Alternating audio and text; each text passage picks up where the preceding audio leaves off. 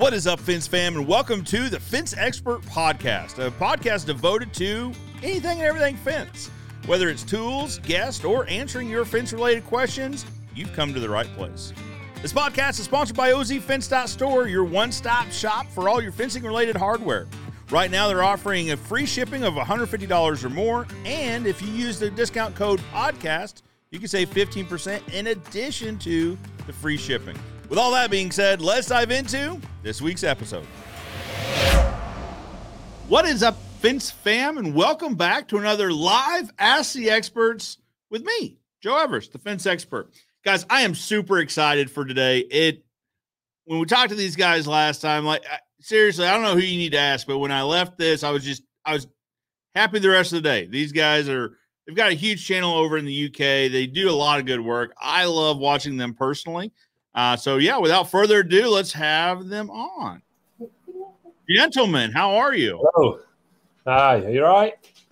yeah. Oh, good to have you guys back on. Wicked, we're glad to be back on. So, first and foremost, I appreciate you guys being on today. Uh, so, to bring the viewers in, uh, we were having a WhatsApp chat uh, earlier this week. Actually, I said, "Hey guys, the the video's done. Uh, you know, could you be on?" And Dave says, "Oh, we're slammed this week and next week." And I said, "Hey, that's that's a life of a fence guy right now. I get that." Um, but yeah, but here you are. So, thank you. I appreciate you making time. That's what well, only just. We literally came in through the door literally less than 30 seconds ago. So uh, Yeah. yeah. So, been a- to bring the viewers in. So typically, like before this thing goes live, I'll have some, I'll have whoever the guests on, and we'll chat for a little bit. Uh, this time, you guys came in like while the countdown is going, like, just in the nick of time. literally. well, first and foremost, Stevie, congratulations! Thank you. You got Thank your you. license, or is it your it, certificate? Yeah, it's like it's it's an extra part of the license, so we call it as class two. So um, Okay. it means that rather than being able to drive a car up to or a van up to three and a half tons, nah, you get extra weight, so you can go to the big boy wagons and stuff like that. Such as a grab. Yeah, that's it. All right, all right. So now you got you guys are beasts. So you put in a full day's work, and and then you come on here. So tell me, Steve, today did you drive the grab? I've been driving the grab. I have Yes. been in charge of the grab. All right, all right. It's we always hard. YouTube as well, so that's always a bonus. What's that? I'm sorry. We filmed it for YouTube as well, so that's a bonus. Yes, I I will wait patiently for tomorrow's uh, tomorrow's video or Wednesday video. Wednesday. Wednesdays. Okay, Wednesday. I was gonna say that's like Tomorrow's already done. It's pretty quick. Pretty. oh, Yeah. I'll be waiting. I'll be waiting on Wednesday. Uh, guys, if you if you don't follow DJ Projects, their link is in the description below. If you're watching us on YouTube, go check them out. David and Stevie have an incredible channel. Uh, it is so interesting for me to watch just how things are similar yet different in uh, over in the UK. But uh, what what our plans are is we're going to chat here for a little while, and then we're all going to watch the this week's video, which is my reaction to a D and J Projects video.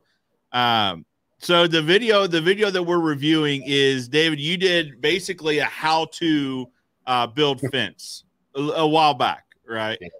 And uh, yeah, I, I it was it was fun for me to review. It really was because we it. was Uh, actually uh, discussing it today because Yeah. we was actually asking the question to each other of we wonder which one it's actually going to be. Yeah, Um, that's the one. It, the one. that, Uh, that did come up in conversation about if it would be that one. Yeah, I like it because you know, Dave, you you showed us, you laid out all the tools. Yeah. You need this tool and that tool, and this is how you do. I was like, this is the perfect video to review to show, you know, like I said, similarities and differences. You know, Yeah. we we all have to use diggers, right? Hand diggers and levels and all that jolly goodness. So it was uh, it was fun. But you guys use a few extra tools, which would be the uh, we would call it a concrete saw, right? Just the the circular blade Yeah. there, because you guys use concrete posts. Oh yeah. And we talked about this at length last time, but I just we're going to talk about it some more because I, I it's such a great idea. It really is.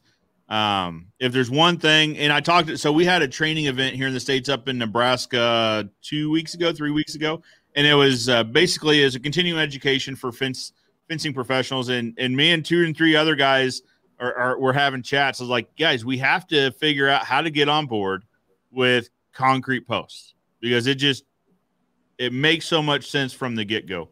Yeah. Um, Such a simple idea as well. what's that? Such a simple idea of a, a mold It in concrete. Yeah. Oh, it, concrete and reinforcement, right? Yeah. Reinforced rod. So it's not it's not tricky, but it's just but I don't know. I don't know why it hasn't caught on. I mean, you see it. I mean, obviously in the UK and and various other parts of Europe, right? I mean, it's a pretty common style. Yeah. I'm not sure why it hasn't made it made it over to us yet.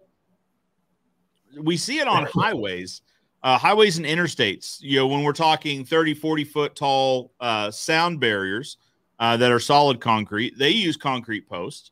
So we need to bring it. We need to minimize it Yeah. and put it in yards.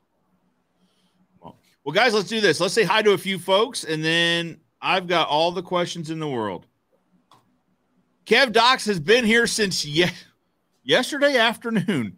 Uh, posted this question: galvanized or stainless steel I've, nails, I would assume, for wood pickets. Which do you prefer? I live in Florida and use stainless, but lately customers have been asking for galvanized.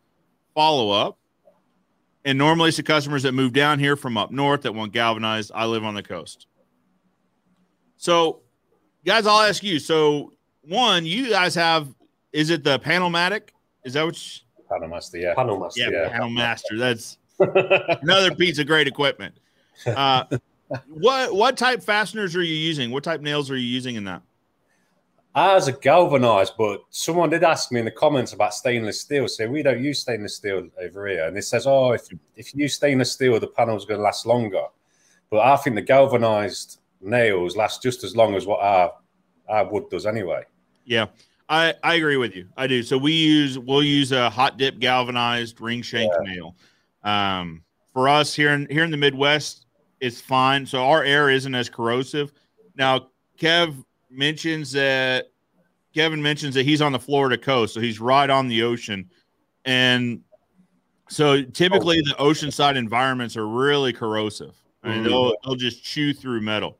So maybe that's maybe that's a consideration. Yeah. Yeah, definitely.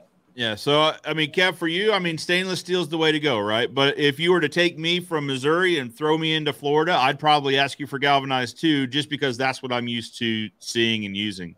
But stainless steel would be the way to go. We looked into stainless steel nails, a bit more expensive than galvanized, about three times, three to four times as expensive. And that was, we looked into it probably two years ago. So pre pandemic, there's no telling what those nails are, are costing now. Someone from over in your neck of the woods, Backroom Property. Looking, f- hi, folks. Looking forward to it from Scotland. Backroom properties. Very Yeah. good. Good, I mean, Very good. Some some uh, some folks you know. Just for Seen you, yeah. yeah, I've spoke to just for YouTube. Yeah. Yo, it's fun. Isn't it funny where you meet people like that, where you see them in your comments repeatedly, and Yeah, yeah. So there's I'm gonna scan real quick and see if he's here yet. There's a gentleman named Roger Bentoncourt. He's every week, he's in the comments, he's telling people, he's reminded me to remind people to hit the like button and such like that. Uh never met him in person as far as I know, but uh I'd sure like to one day. But Backroom Properties, hello. Craig Yarmula. Oh man, I'm butchered that and I apologize. Yarmula. I'm not sure. Craig, I apologize, but welcome. He's here from New Jersey. He's a Jersey boy. Liam Bro wants to know where are D&J projects based in the UK? What's that? Uh, so we're in the middle of the UK in the East Midlands in Nottingham, so Nottinghamshire. Um, and if we're being specific, we're in Basford in Nottingham. Basford in Nottingham. There you go. There you go. So I'm going to show my ignorance here.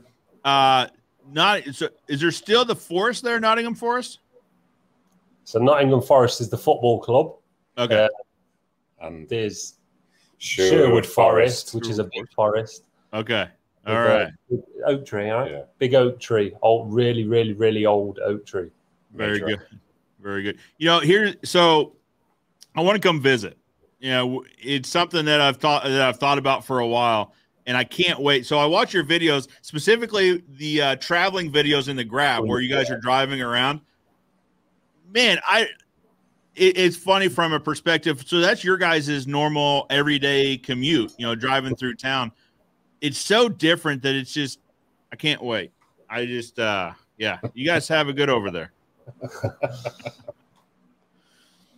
Gary Harding, hello, says two good YouTubers. I agree. That's why I had them on. I agree. Thank I you. agree. I am here to judge you. So that's a screen name. Best dad and son team. I Thank concur. Uh, wicked. So now let, Comments. yeah. let's talk about this too. So is it still uh, dad and son? Or is it dad and lad? Because that came up. We're we're going to stick with the dad and son. Um, obviously, there was a bit of discussion in the comments, and there was a few back and forths of what everyone's sort of opinion is on it. Yeah. But because we sort of started with the I'm dad, I'm son, I think that is the way to keep it. Even though obviously the dad and lad rhymes a little bit better. Yeah. Um, the dad, I'm dad, I'm son. It's Some means Yeah. more as well. Some some's Yeah. got more meaning rather Yeah. than that. Yeah, son's more personal, hmm, I think. Yeah, yeah, I agree. it. I agree. I, I waited. That was my vote. I voted on dad and son. Project Rebuild. Hello as well. Hello, hello, hello. Andy Man. Hello to you. Ben Kirby. Big up, Dave and Stevie. Big up to your son. Yeah. Uh, Yeah, so this point's correct. Craig says just like all the innovations overseas, it takes time to get to the USA. Hmm. That's the truth.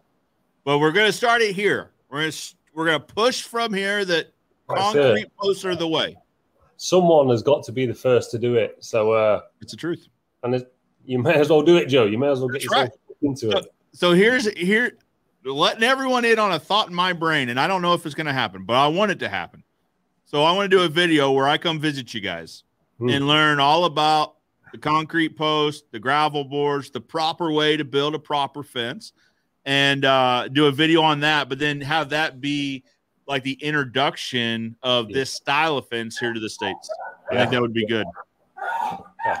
That's the plan anyway. I don't know when it's going to happen, but one day. Look forward It's, to it's a long flight over to you guys. I checked that oh, out. Oh yeah. yeah, it's not it's not around the corner. No, no, no, no. It- it's just about a full day's travel. It really Yeah, is yeah, with definitely, connections and such. Frank is giving us a shout out from Ireland. Love the standard of work on the project's channel. I agree. I agree. Shout out from Ireland. Love the standard of work on Projects channel. Oh yeah. Big shout out to Ireland. We're a big fan of the Irish. Yeah, we Yeah, are a big massive fan of the fan. Irish. Yeah, and and Frank hits the nail on the head. I think on why I enjoy watching you guys so much. It's just to his point, the standard of quality.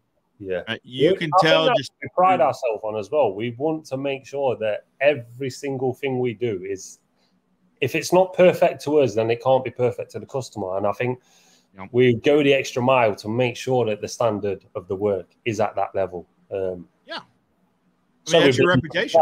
It's just second nature to us now. We don't actually Yeah. have to think about doing that. It just happens. Yeah. Well, uh, I'll just tell you from from the other side of the screen, it comes through uh, that that you guys take a lot of pride in what you do.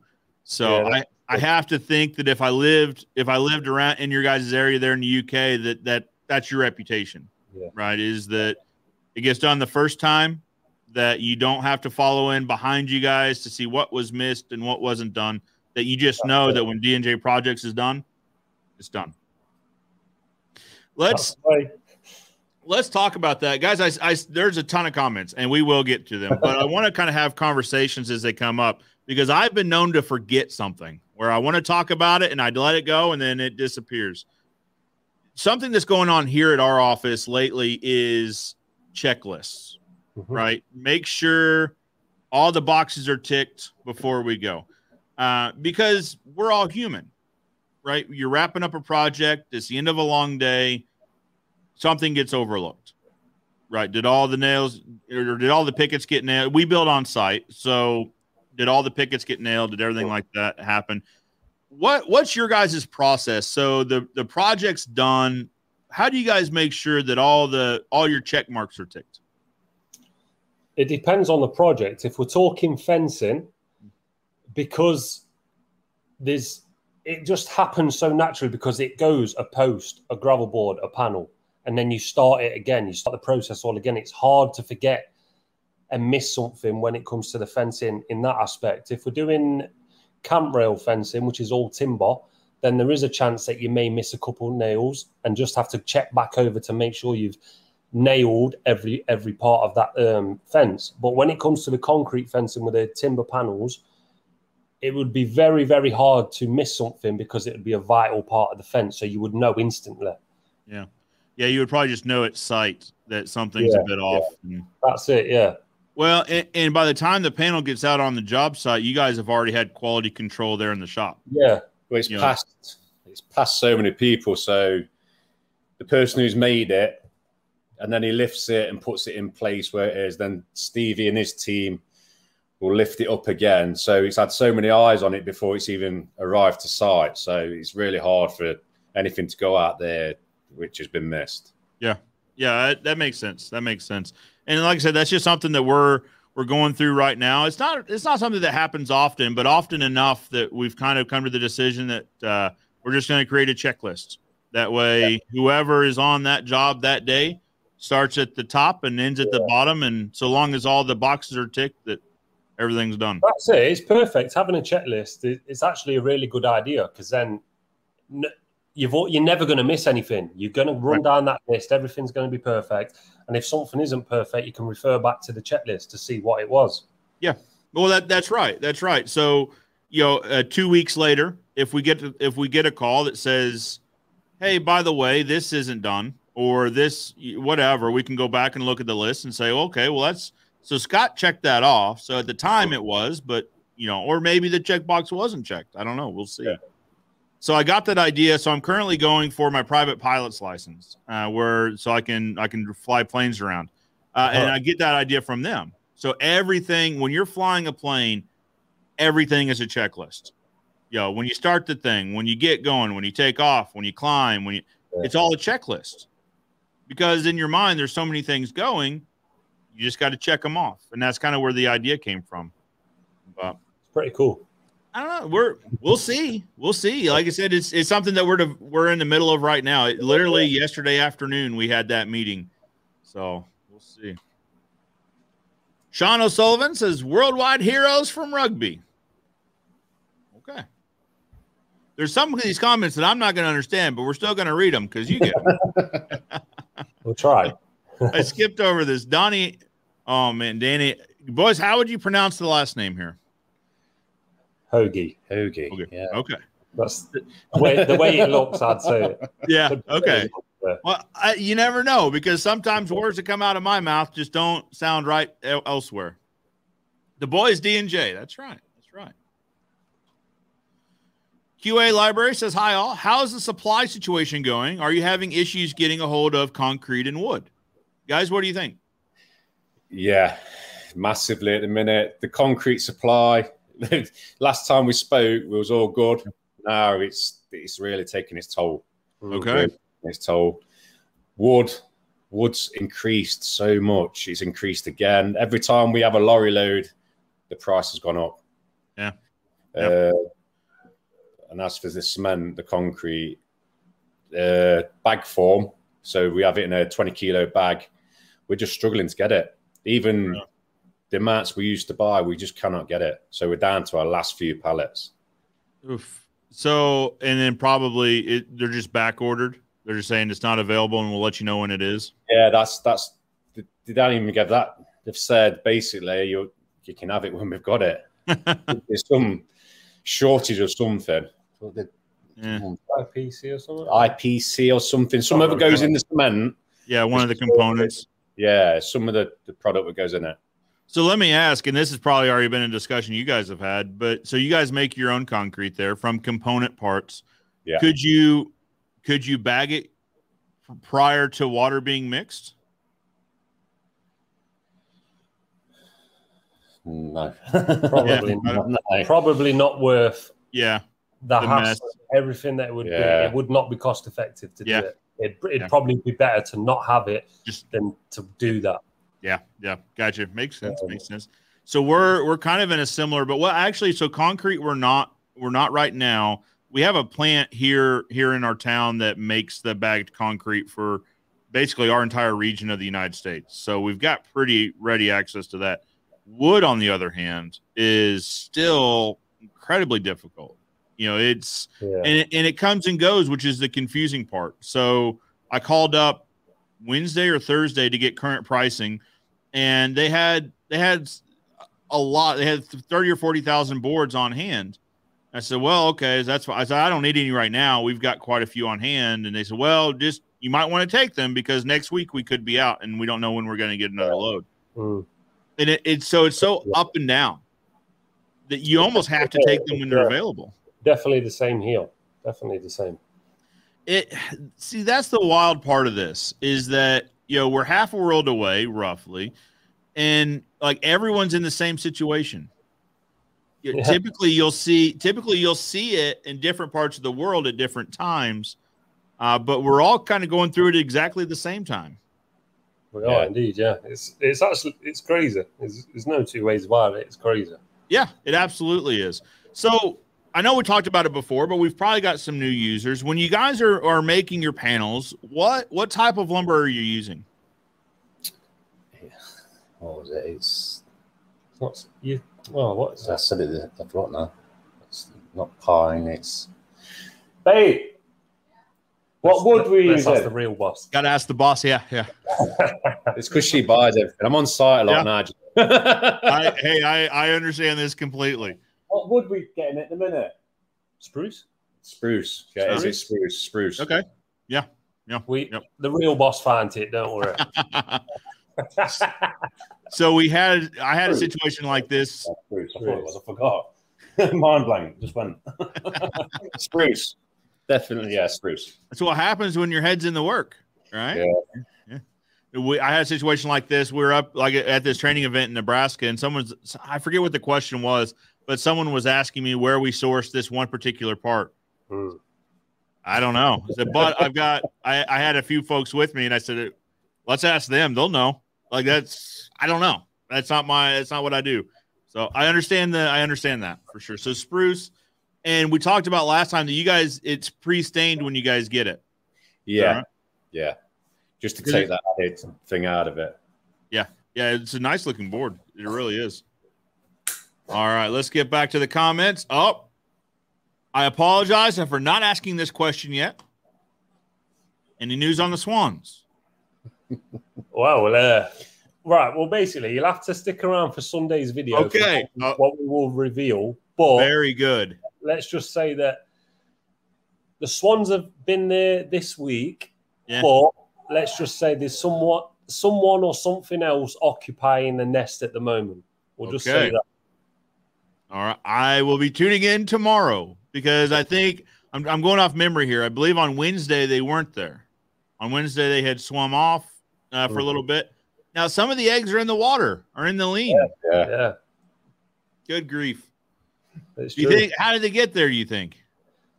Well, a lot of the comments are saying that the the swans can sort of almost tell when they're infertile and they're actually not producing. So what they what the comments are saying, not that we know or have googled, but they're saying that the swans will actually kick them out of the nest if they're actually no good. Um, but there was a bit of a magic hack. Something there was there, there was no egg one day, and then the next day we went, literally not even 12 hours later, and there was the biggest egg in the middle of the nest. So we don't know what happened there, but um, that was crazy, that one. But uh, we'll just say there's there's something happening on that nest at the moment. So we need to tune in tomorrow to see what's going on with the nest. 100%. Good news. It's good news. Yeah. Okay, okay, okay. Good news. Uh, so without getting into the video, there's one cygnet. Is that right? As of right now in the videos, there's one cygnet. We've, I- we ain't seen that cygnet in a long, long time. So Oh, okay. we, we've only seen the swans once in, say, one one or two weeks' time. We've not really seen them. I don't Okay. know what what they're actually up to, but there was definitely one cygnet. Yeah. Um, but who knows now? You just Who knows? We, we haven't seen it in a while. Okay. Had some swimming lessons one day and it gone. Yeah. That's that's for what I remember. Yeah, I was swimming around with dad for a little bit and then Yeah, and then they were, they were gone. that was it. went off for adventures.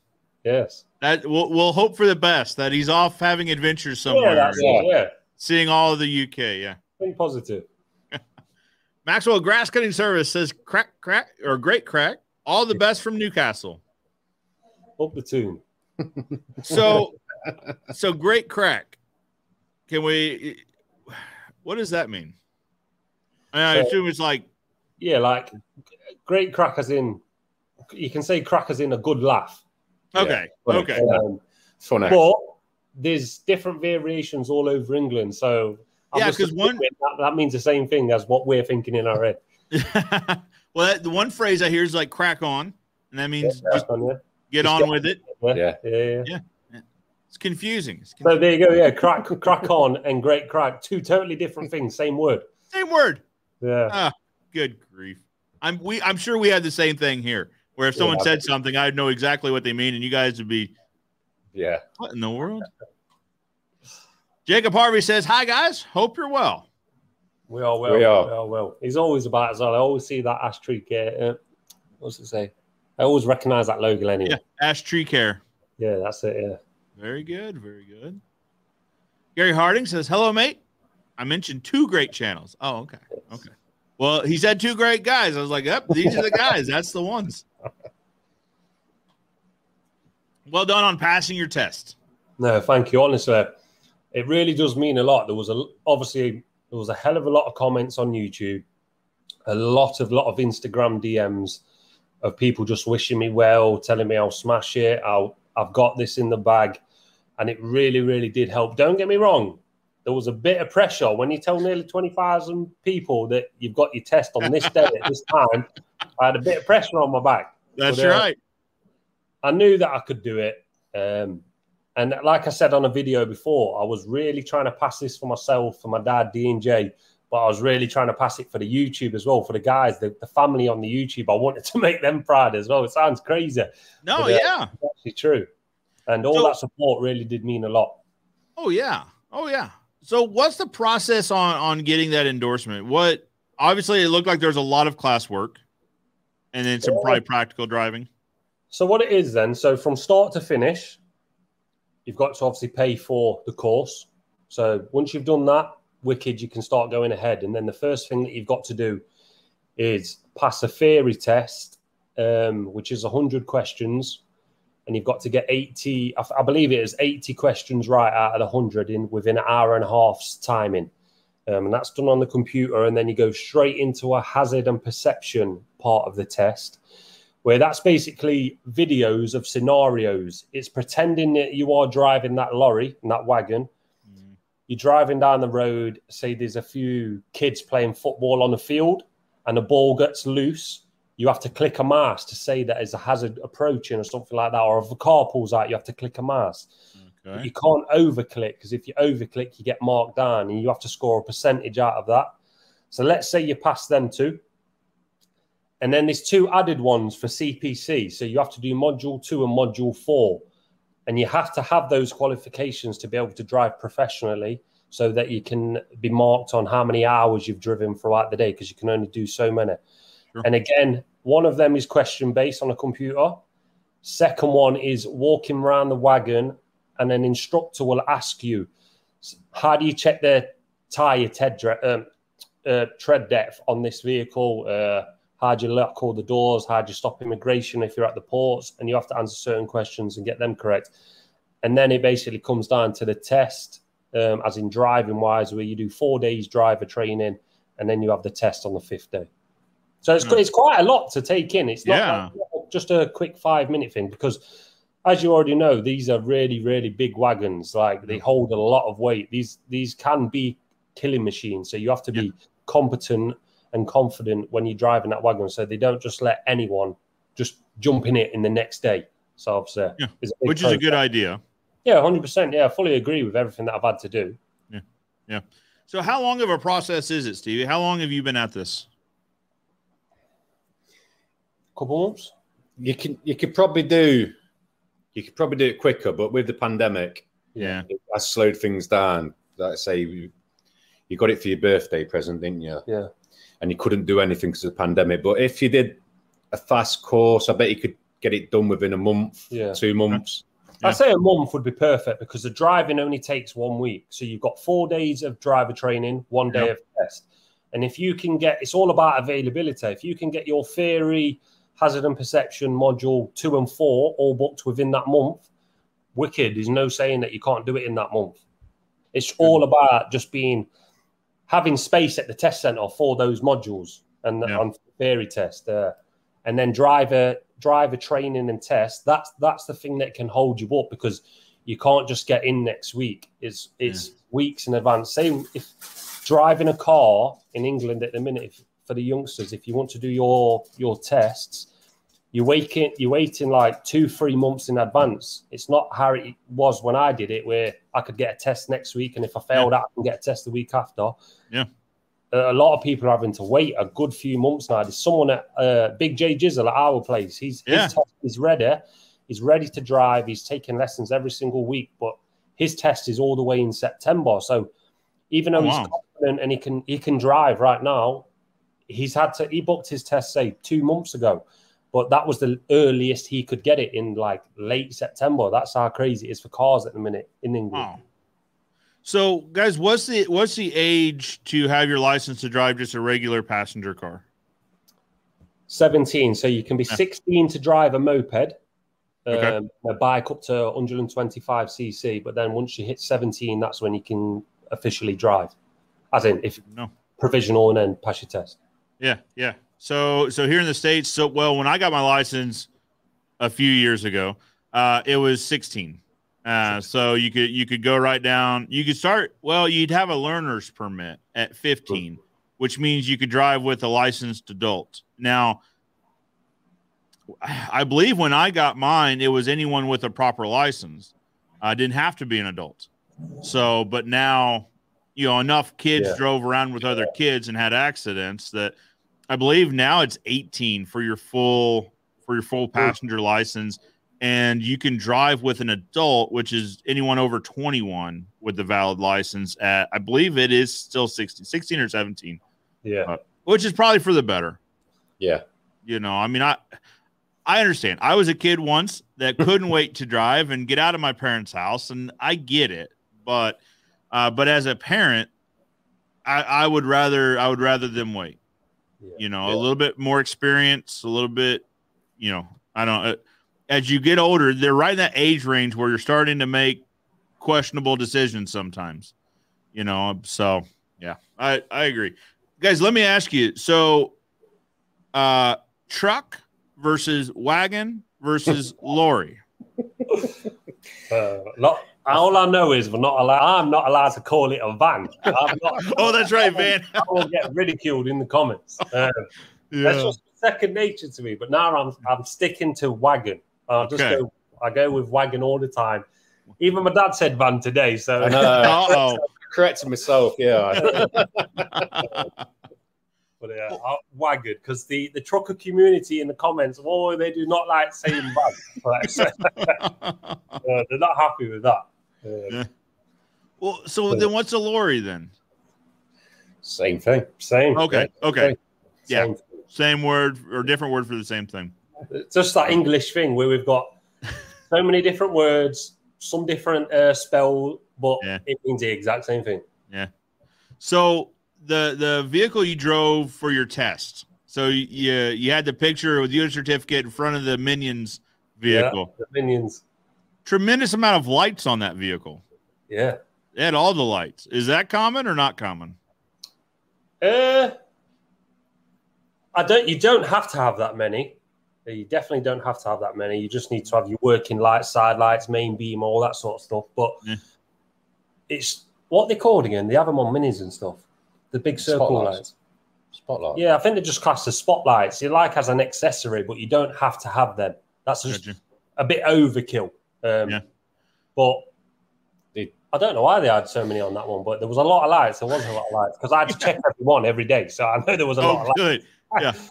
Uh, Uh, so part of your training is it nighttime training or dusk dawn training? no, so it was. It's literally what time? I was starting at twelve in the afternoon and finishing around about four. So I was doing around about four hours worth of driving, and it was light all the time.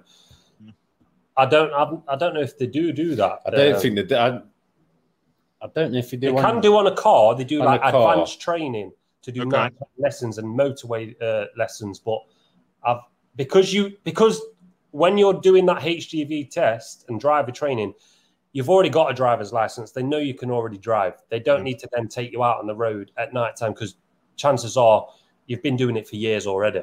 Yeah. Well, and, and I'd have to think that those vehicles are mostly on the road during the day anyway.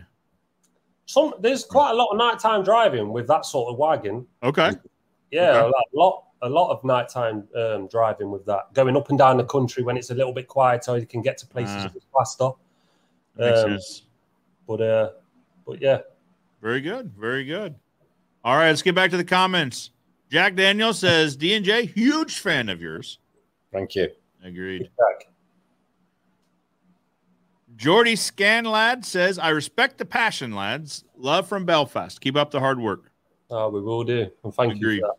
you know and so one thing you guys are get so right is when i so i'll, I'll talk to groups of people sometimes and one th- about making video and i say you, you should start creating video because it helps document your process and things like that but one thing i say though is but only get into it if whatever you're talking about that you have passion Yeah. Yeah, that's that you're it. passionate about um, because i mean there's again we talked about this last time but there's days where you just don't want to make a video Of course, hundred percent. but if you've got the passion, then you still do it. Right. So Yeah, hundred percent. There's no point doing something that you're not enjoying. that's right. That's right. Yeah. If if what's the saying? It's if you love what you do, if you love if you love your work, you'll uh, if you love what you do, you'll never work a day in your life or That's something it. like something to that effect. All right, Roger Bittencourt is here. Very good. Here, listening and working. Welcome, Roger. We've got Roger. Rick Lang with Steve and Alex. Oh. Part-time fencers in the house. That's it. They've actually got a good channel as well. Yeah, guys. So if yeah. anyone wants to check their channel out, I was going to say, well, another pair of, of tradesmen that we'll need to catch up with. that's it. They are the good lads. yeah. Jordy says, random question. Dislocated my knee getting into my work van last week. What is the strangest injury you have sustained doing day to day stuff? Wait until you see next Wednesday's video. well, we're back. We, Uh, we, we almost didn't make this video today. We'll just say that it was that bad.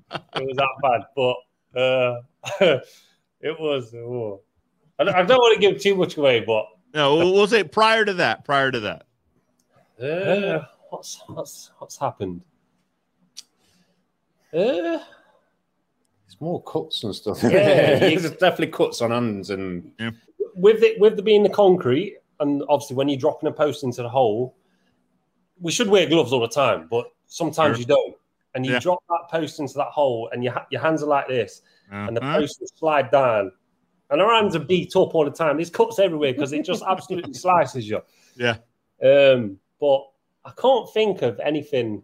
I'm not. I don't think I've ever fell over or anything like that. Um, other than that, Dad hit me on the head with a grab today, but not much. No. Get down that bad. Oop, man.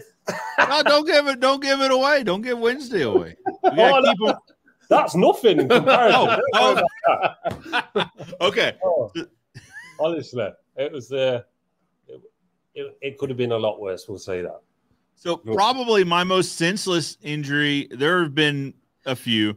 Uh, so on the back of my truck, I have a, a trailer hitch. Right, sticks out the back of the bumper. oh, I don't know what I was doing. I was on a mission. I was walking very fast, and I was. I probably had my head in my phone, if I'm guessing. Mm. And I just smashed my shin right on that trailer hitch. I had to go get stitches just because it was Wow. just right. yeah. I felt so silly. They're like, "Well, what'd you do?" I don't want to talk about it. We just need to get this fixed. I, I don't know. But good question, Jordy. Good question. Keep them coming. Yeah, that Yeah. was good. I like, I like them sort of questions. They're cool. Yeah, they make you think, right? And Yeah. and, and talk about things you wouldn't normally talk about. Danny's got a question. I am a joiner, or he just has a statement. I'm a joiner, and the price of timber has gone mad. Isn't that the Absolutely. truth? It's crazy. Absolutely crazy. It can't sustain itself forever like that. You would think anyway. It can't.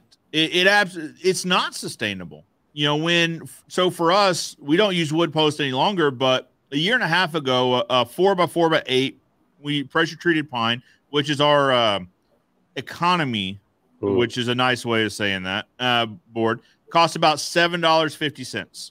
Uh, today, they're about fourteen dollars and twenty cents. So Yeah. not quite twice. Yeah, that's It's it's crazy. it's pretty much the exact same over here.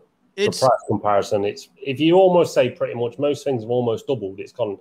Yeah. And that just sounds crazy in itself. And and we're not even saying doubled from 10 years ago, we're saying doubled from last year. Like Yeah. it's mad. well, and and the crazy thing is too, it's that way for everything. Mm. so and, and like I was saying earlier, it's it's weird to see all these different parts of the world have the same thing at the same time, but it's also that it's each item we carry, Yeah. whether it's wood pickets or steel bolts or aluminum tie wires, whatever it is, you can just bet on that it's doubled in the last year, year and a half. It's it isn't sustainable. It can't be. Well, I, I think we just answered this one. Brick Ye says, "What's materials like like your way on lads?" Struggling. Yeah, Struggling. Getting by, don't get me wrong, but Sure. struggling a bit. trying times. Yeah, trying. trying Yeah. times. The the only silver lining here that I can find is that everyone's facing it. Yeah. Right. So it's not just us; it's us Yeah. and those in our town that also do this. That's it. Right, The so- competitors are feeling it as well.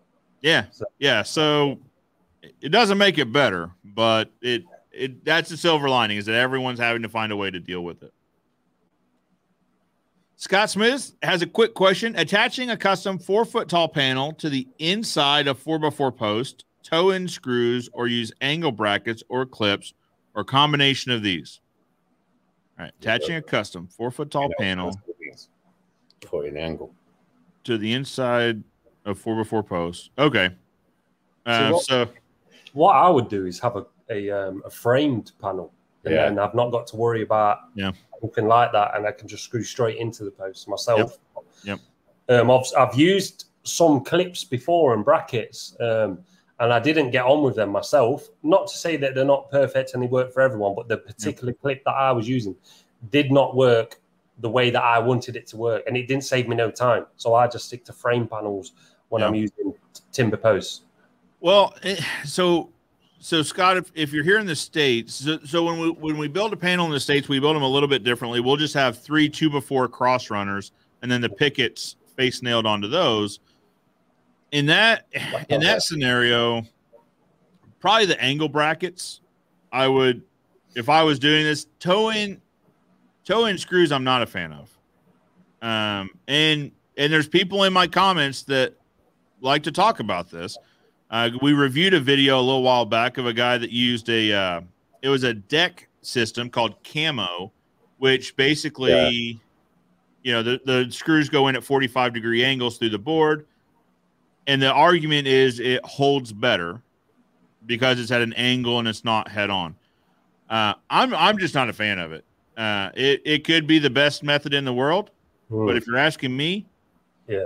I don't. I would use brackets, but I understand the argument against brackets is they're pretty unsightly. They just don't. They just don't look nice. It's a shiny Yeah. metal piece against a natural looking wood fence. Yeah, so you're in a bit of a jam. I don't like them for that particular reason. Yeah, yeah. I mean, mean, they might work perfect. You can Sure. put a batten down, can't Yeah. you? You put a batten down your post, screw the batten to the post, and then the panel to the batten. there you go. Yeah, absolutely. Another Absolutely. method.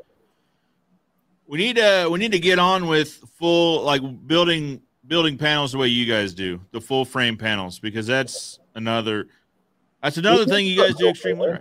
We do the like with the picket style you're doing. We call it camp rail, so we do do that Okay. as well. Um, Okay. but because obviously the concrete is quite not everyone likes the concrete look with the gravel boards. Um, we probably do that more, and then Yeah. it just makes sense to have a panel already made, and then it saves all that time. You just put the panel on, put the post in, and you're ready Yeah. to go to the next one. Well, that's the thing. So the pre-made panels make make sense on a lot of levels. One, consistency. Hmm. Every panel is just like the next. You're not having to relearn how to make panels. But two, you can make those panels throughout the year. Mhm. Doesn't depend on the weather. Doesn't depend on anything. You know, you, if it's pouring it. down rain, you can make those panels. That's it. And with the right kit and the right gear, we'll make a six by six panel in less than two minutes. So we, we can make pan them out all the time. Yeah. Well, So- yeah. That machine, we we talked a good deal about that machine last time, but that machine is is amazing to watch work. Yeah, it's it's it's a great bit of kit. But even before that Yeah. panel master, even just with a table, a few say two B one battens with uh, markings on them, and if you just got one nail gun, you can still make it in two minutes. It's Sure. it's just if you plan ahead with that a bit more, but obviously then it's a bit more backbreaking over time. Yeah. Like I moaned about so many times that dad had to buy that panel master. but but it is it is good. And in the video, actually, so in the video that we're we're gonna watch today, answer answer the question about you know varying terrain, you know, sloped Mhm. yards. Because on one of those gravel boards, you had to dig in a little bit to get Yeah. that gravel board level. Yeah, that yeah. that's usually the argument when we're talking about pre-built panels here in the states that's usually the argument is that they're great for flat yards uh, but for yards with slopes and terrain they're really just not great because you have to stair step Yeah. your It's all down. about the steps. If you can get your steps to be roughly even throughout the whole drop of the garden, wicked.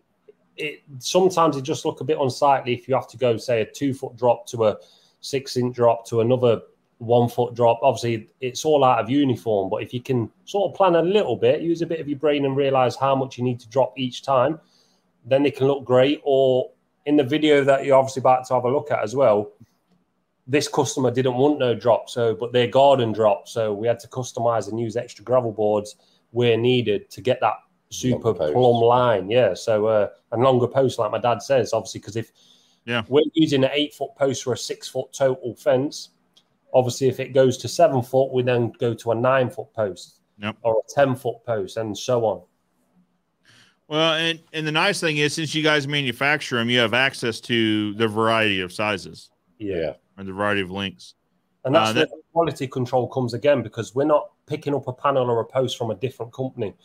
We already get to, we know that our quality is good, so we get to see that quality all the time. We haven't got to worry about rubbish panels or um, bowed posts and stuff like that. Well, and and it probably makes it a little bit nicer on your production side to have that feedback from the installation side, right? Mm. To say, hey guys, we've noticed on a few of these panels, Yeah. you know, this or this, let's tighten it up.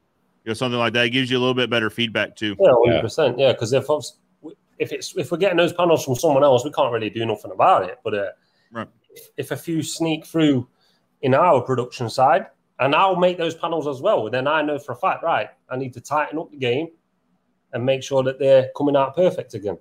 That's right. That's right. Do you guys do you guys have well, how do I want to say this? So we sell materials here. So you sell to other trades, as do we. Sometimes we catch um sometimes people complain that we also install, right? So say, well, you know, I'm I'm feeding my competition or something to that effect, or that it's not fair that we're competing with them on the installation side and selling the materials my my argument is would be the other side of that that since we install it gives us better insight on the materials we provide right would Yeah. do you guys do you guys have those conversations about you know that that on the retail side versus the installation side No, I don't, I don't think anyone's ever not since I've been there. I don't think I've ever heard anyone moan that we install and supply. I think if anything, people would probably moan that we don't install enough. Like we can't Mm. do theirs. We they want us to do theirs, but we can't do theirs. Um, Yeah. More than anything, um, I, I've never heard that myself. Dad might have. He's been doing it for a lot longer we pass, than me. we but- pass jobs on to them as well. So Yeah. if we can't do it, we recommend Yeah. people use our stuff. Yeah. And we see they're good installers. We'll recommend them to our customers. If we can't do it, and then we provide a name of a, or a company which they can, and we can rely on that. Hmm. So we, we all work together. yeah. That makes sense. You know, and, and, we'll do the same. You know, we'll tell the customer, say, you know, this isn't a project that that we can take on at this point, but we know that these guys they do quality work and they buy their materials from here. So you would be still getting the same material, but just a different contractor installing it. Uh, I mean, that makes sense, and it makes sense to our customers too. You know, they appreciate that, of course. Yeah. Harvey Long says, "Hi, everyone." What's up, Harvey? Hello, Harvey. Oh no, Danny! If you give stuff away, it says the Ducks have robbed it. Danny, I'm telling you, if you give this away, I'm gonna be upset. Mark Davidson, hi guys, how y'all doing? And congrats on Stevie on passing his HGV test. Thank you very much, Mark. That means a lot. Thank you. Oh, Harvey follows it up with a well done, Stevie. Thank you. Uh, Daniel also says, "Well done, Stevie, from Red Rose Builders." Oh man, I'm going to give this one a try, guys. Wolverhampton. Bang on, bang on the money. That sounds good to me. All right. oh man, very good, very good. Ben Cresselwell says, "Congratulations on pay- passing your HGV." Honestly, thank you to everyone that's saying it. It does mean a lot. Yeah, absolutely. So, so Stevie, what's that mean? I mean, obviously, it means you get to drive the grab, hmm. but does that change things, David? Does that change things like in your organization that that Stevie now has his license? Massively, it, it releases me. Yeah, it, it, it's nah. Instead of me turning a grab down because I, I can't physically do it, Stevie can take the reins now and he can do it, which in turn means I can concentrate on other aspects of the business. Yeah. And, can, yeah. and stop on jobs longer, uh, man, self-managed lads, and, and help everyone else. So yeah, it's it's a massive relief. You know what I mean? It, it, I was the only one that could drive it. Now there's two of us, so it shares the burden. Was yeah. not the burden, is it? It's it just no, shares, shares, shares the workload. Yeah, that's right. That, and that's what I was going to say. It takes a bit of weight off your shoulders. Yeah. You know, not not that that's negative. That weight's not a negative thing. It just it helps to share that load. Yeah. And on um, obviously with that, obviously because it can it's a full time job in itself, but there's not always enough hours in the yeah. day. So obviously with yeah. those wagons, you can't drive too many hours in a day. So if Dad's yeah. done his driving hours for the day, but it's still one more grab, I can jump on that grab and get that grab done sure. because it's a different driver. Um, but obviously, for all of the listeners and the and the uh, the people out there subscribers, don't worry though, because I'll still be doing a few fences and that. So uh, I, like, I'm a big fan of fencing as well. So that ain't getting me on that grab all the time. I like it. yeah, it seems like you guys.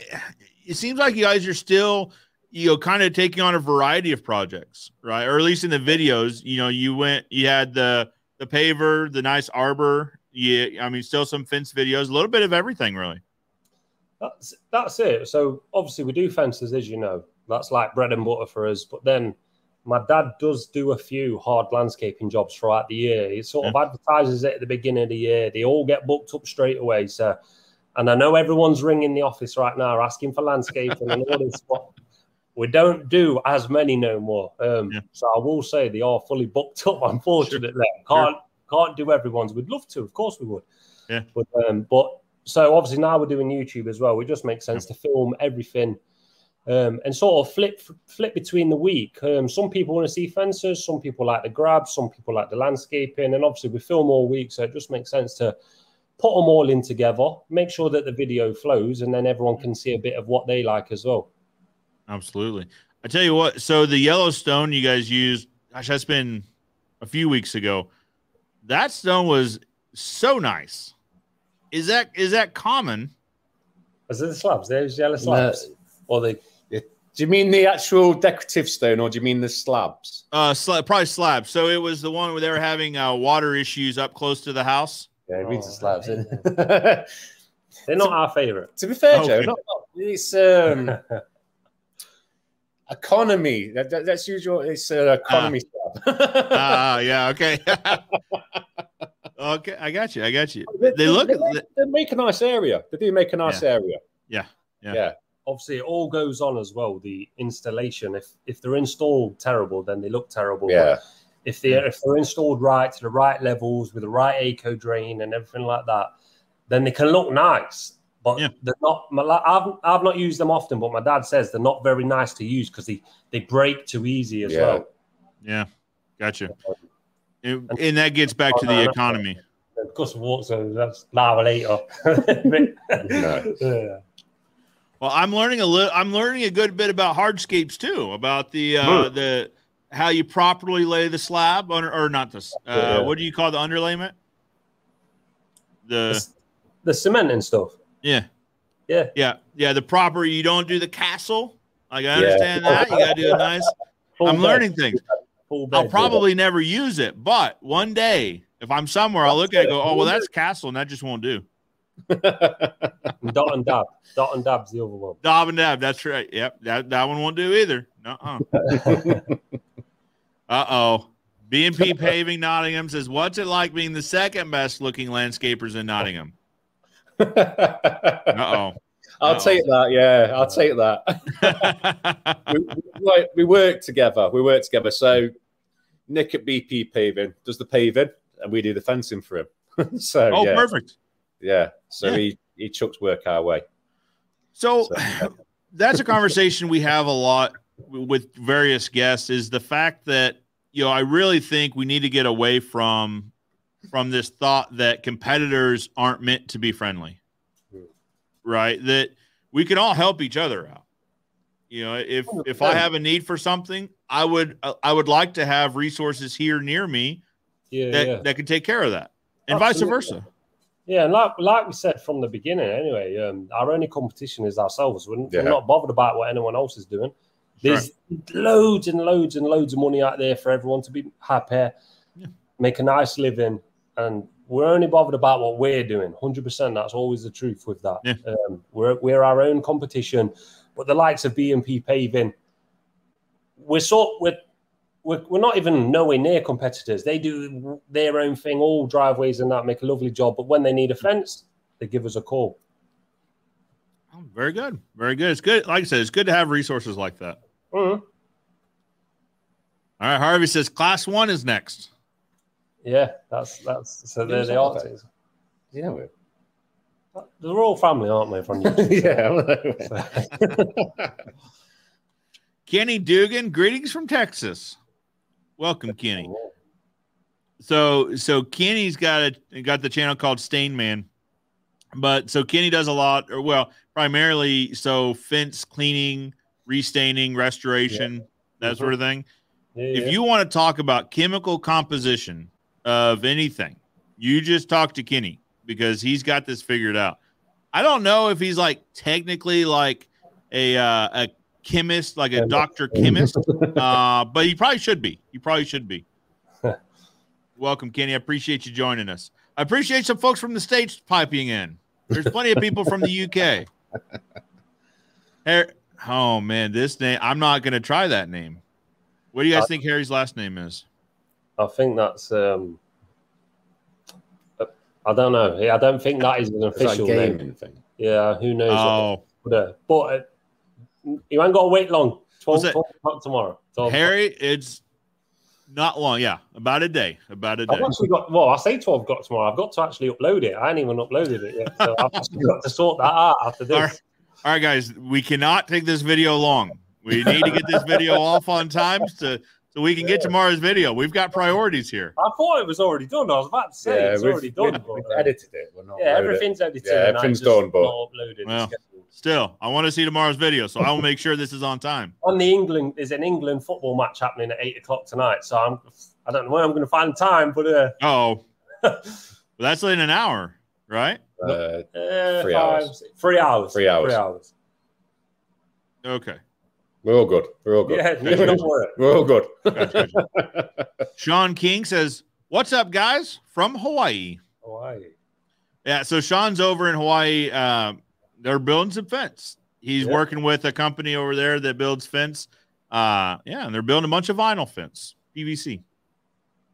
Oh, All right, listen, vinyl guys, do not come at me for saying it's PVC. I get it, but I'm trying to. yeah. Vinyl vinyl installers get very particular about what you call their particular material. I get it. Rick Lavin and Stephen Alex says fuel is getting ridiculous very gradually over in the UK too. We we talked about that last video. I think so. It's Yeah. definitely high now at the minute.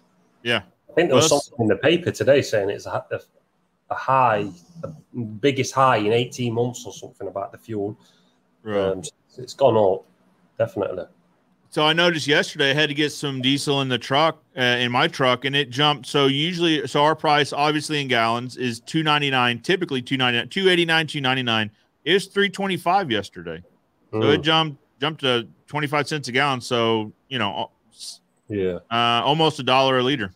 yeah. I don't think we've had. the- Uh, no, I, we, I would don't definitely don't jump like that for us. It might it's a pence, two pence, but it it keeps creeping up. Yeah, Just, it's not one big jump. It just keeps just going up and up and up and up. yeah. They hope you don't notice. Yeah, Say a little bit at a time. Yeah, until one day you f- you full up and you say it was how much? Yeah. That's not right. Craig Miller says, everyone hit the like button. yeah. That's that's for that. Good on you, Craig. Good on you. Appreciate it for sure. Uh, see. Oh, well, okay. Sean King says again. What's up, guys? All right. All right. Scott says, thanks for the tips. You're welcome, Scott. no worries. Concrete posts and gravel boards have been a staple since the 80s in the UK. Mm. Yeah, there's, Yeah. there's a lot of fences up for uh, that you see there. You can tell they're old, but they've got the concrete, they've got concrete gravel boards. So it's been around for a long time. Well, and that's that's the beauty of this system, right? Is that so the wood will eventually need replacing, but if done correctly, the post and the gravel board should be fine. Yeah. So it's, it's simply sliding out the pre-built panel and sliding in the new and moving on. Yeah, actually, you guys have a video on that. Mm, yeah, a couple, yeah. For just such a thing, check out D and J Projects. Dan says we stick build. I can't imagine having having to set my post exact every time to accommodate a pre-built panel, especially with the roots and une- uneven ground we have in Yeah. southeast Louisiana. Defense King. I mean, that's a fair point, Yeah. right? I mean, it's how do you guys handle that? So, you know, the post has to go where the post goes, right? To to accommodate the the six foot panel. So what happens when there's when there's a uh you know a load of roots and some thick rock you hit about a foot down? What hap- What then? You battle like mad. Yeah, you get it in. Yeah. I- we, we said it once and we'll say it again. We don't fail here at D&J. We get through. Yeah, but yeah. but if, if we're being real, Yeah. we can make a panel to any size needed. So if we have to move six inches to to not hit something, we can do that. Or we can plan ahead. If if we know we're running down the side of a garden and there is a massive oak tree in the way, we're sort of going to try and plan for that i- the best we can. Yeah. So we, if we're hitting a load of roots, we're sort of we're, we already know why we're going to hit those roots. So we'll try and accommodate for it. If we're if we're replacing a fence, we can also start with a seven foot panel to miss every concrete post. So Yeah. we don't hit the old concrete. We can saw it off at the ground, not worry about it, get them out if we can. There's always sort of a way, but again, referring back to having the right tools at the right time, there's always a way to get through. Yeah. One thing I've noticed, you guys, you guys carry the the uh, jackhammer. It seems like on just about every project, you guys have it available. Is that right? Yeah, Uh, and then you get too cocky and you don't take it for one because you only see two holes and you think you can do it, and you wish when you're spending half an hour trying to dig the thing out by hand, that's when you wish you brought it to that job. So Yeah. if you got it, take it. That's the best thing. It's better to have it and not need it than to need it and not have it. Bingo. Yeah, we, we talk about that here a lot. Is that even if you think you don't need the tool, I would rather it be on the truck than be in our tool crib Yeah. because like you can't use it in the tool crib. That's it. I've done that twice now, and trust me, I regret. Every, I, I regret them both. I will not be doing that a third time. No, it, it takes a couple minutes to load and a couple minutes to unload. Crazy. All right. Richard Rushton says, Afternoon, Stevie and Dave. Recently subscribed to your channel. Love the content and is inspiring me along the way to do stuff in my property. No, that's wicked. That's, That's what we want. That's what we want. That is exactly what we want. Um, we'll help as as much or as little as we can. Like we can't always help. Yeah. We, we, we don't know what you're doing in the property either. Um, but we'll always try and help. We're like we say, we're here to help as much as we can. I, I think that guys, I think that's a pretty common thing, right? For guys that are that have YouTube channels, I think that's why we do it, right? It- most everyone I talk to, that's why you do it, is to for comments just like this to know that you had an impact and you helped somebody along the way. That's Yeah, it. that's And the motivation. We always say as well, we're very active on Instagram. So if you have questions, if you're not gonna, if we can't get to you on YouTube, ask on Instagram because it comes straight through to our phones. And if I can't answer, my dad will. There'll always be someone to answer on that sort of platform. Yeah. Very good, very good.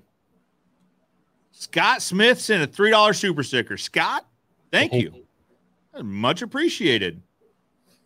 I appreciate that a lot. That that might be our first super sticker. Now that I'm thinking about it. now, would you guys say like big ups? Is that's the con- that's the Yeah, yeah. Big ups, big ups, all Scott. right, all right. Daniel Singh, I, I hope I didn't butcher that. Daniel, thanks for reading out my comment. Will you get a new wagon? That's a good question. I think yeah, it's going to be in the foreseeable future, but Yeah. at the minute, I think you're just going to get to grips with this one, aren't you? Mhm. Yeah. Yeah. Now, i- is it are are wagons hard to come by right now? Uh, I have been looking actually. I've Yeah. been looking at a bigger one. Um, you can always get one. you can always get one, but I'm I'm holding out for the right spec.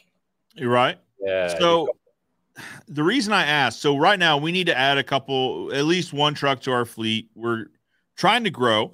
And the problem is, so the trucks we use are pretty particular, four door cabin chassis, so we can put a flatbed on them. Uh, I looked, so we prefer Ram trucks just so that the fleet matches. There is one within a 90 mile radius of us right now. There's one. And you better believe that it is priced accordingly. Yeah. You know, it so this same truck we bought two year we bought one two years ago, and the truck was forty five to forty seven thousand dollars. That same truck right now, because there's one of them, sixty three thousand dollars. Yeah. Same truck. It's Yeah. Supply and Yeah. demand. the three and a half ton is it? Yeah. Shot for. Yeah, if Yeah. It's, we sort of got the same here. If you want a transit tipper, we call them. Yeah. Then then you have to pay the price. That Yeah, they're- they've, they've gone up. they're they are not cheap, but they're so they're so good for the tipping aspect. If you want just a normal van that doesn't tip, you can get one of them. But if you want the tipper version of that van, you you got to pay for it. you'll pay for it. Yeah, Isn't that crazy? So I think we talked about this last time about the the wagon about what we're going to call this new wagon because we got Big Red. We got to think about something to call the new one. Yeah. Someone said Mighty Red, didn't Mighty they? There's Red. Mighty Red. Yeah, that's it. I was just, I was trying to think of that. Yeah, bigger red. Bigger I red. it will be red as well. If it doesn't come red, I think it will be sprayed red. Yeah, absolutely. It stands out like a sore thumb from a mile away. Yeah, I'm a I'm a huge fan of that. Obviously, like I like color branding because here's the thing. So you so you buy you buy a white car, all of a sudden all you see is white cars Yeah. because you're looking for it, right? You say, "Oh my goodness, now all the cars are white." Well, they were always white, but now you're looking for it. If it sticks out, you see it. You know, all of our vehicles are orange, bright orange. Actually, so we've got one done. We've got one in the shop right now, orange chrome. Orange chrome. I went on your Facebook and It- had a look. Man, that thing it gets all the comments. yeah, I can believe. Yeah, it's now some of them are not are are not happy about it because it it reflects light, obviously.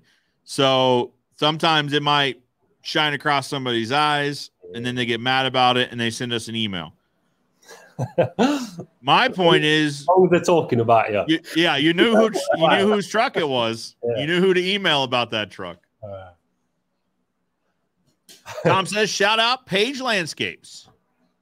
Okay. big shout out. Big shout out. Page Very Landscape. good. Very good. I agree with this. Doug says, love your videos, dad and son from North Carolina.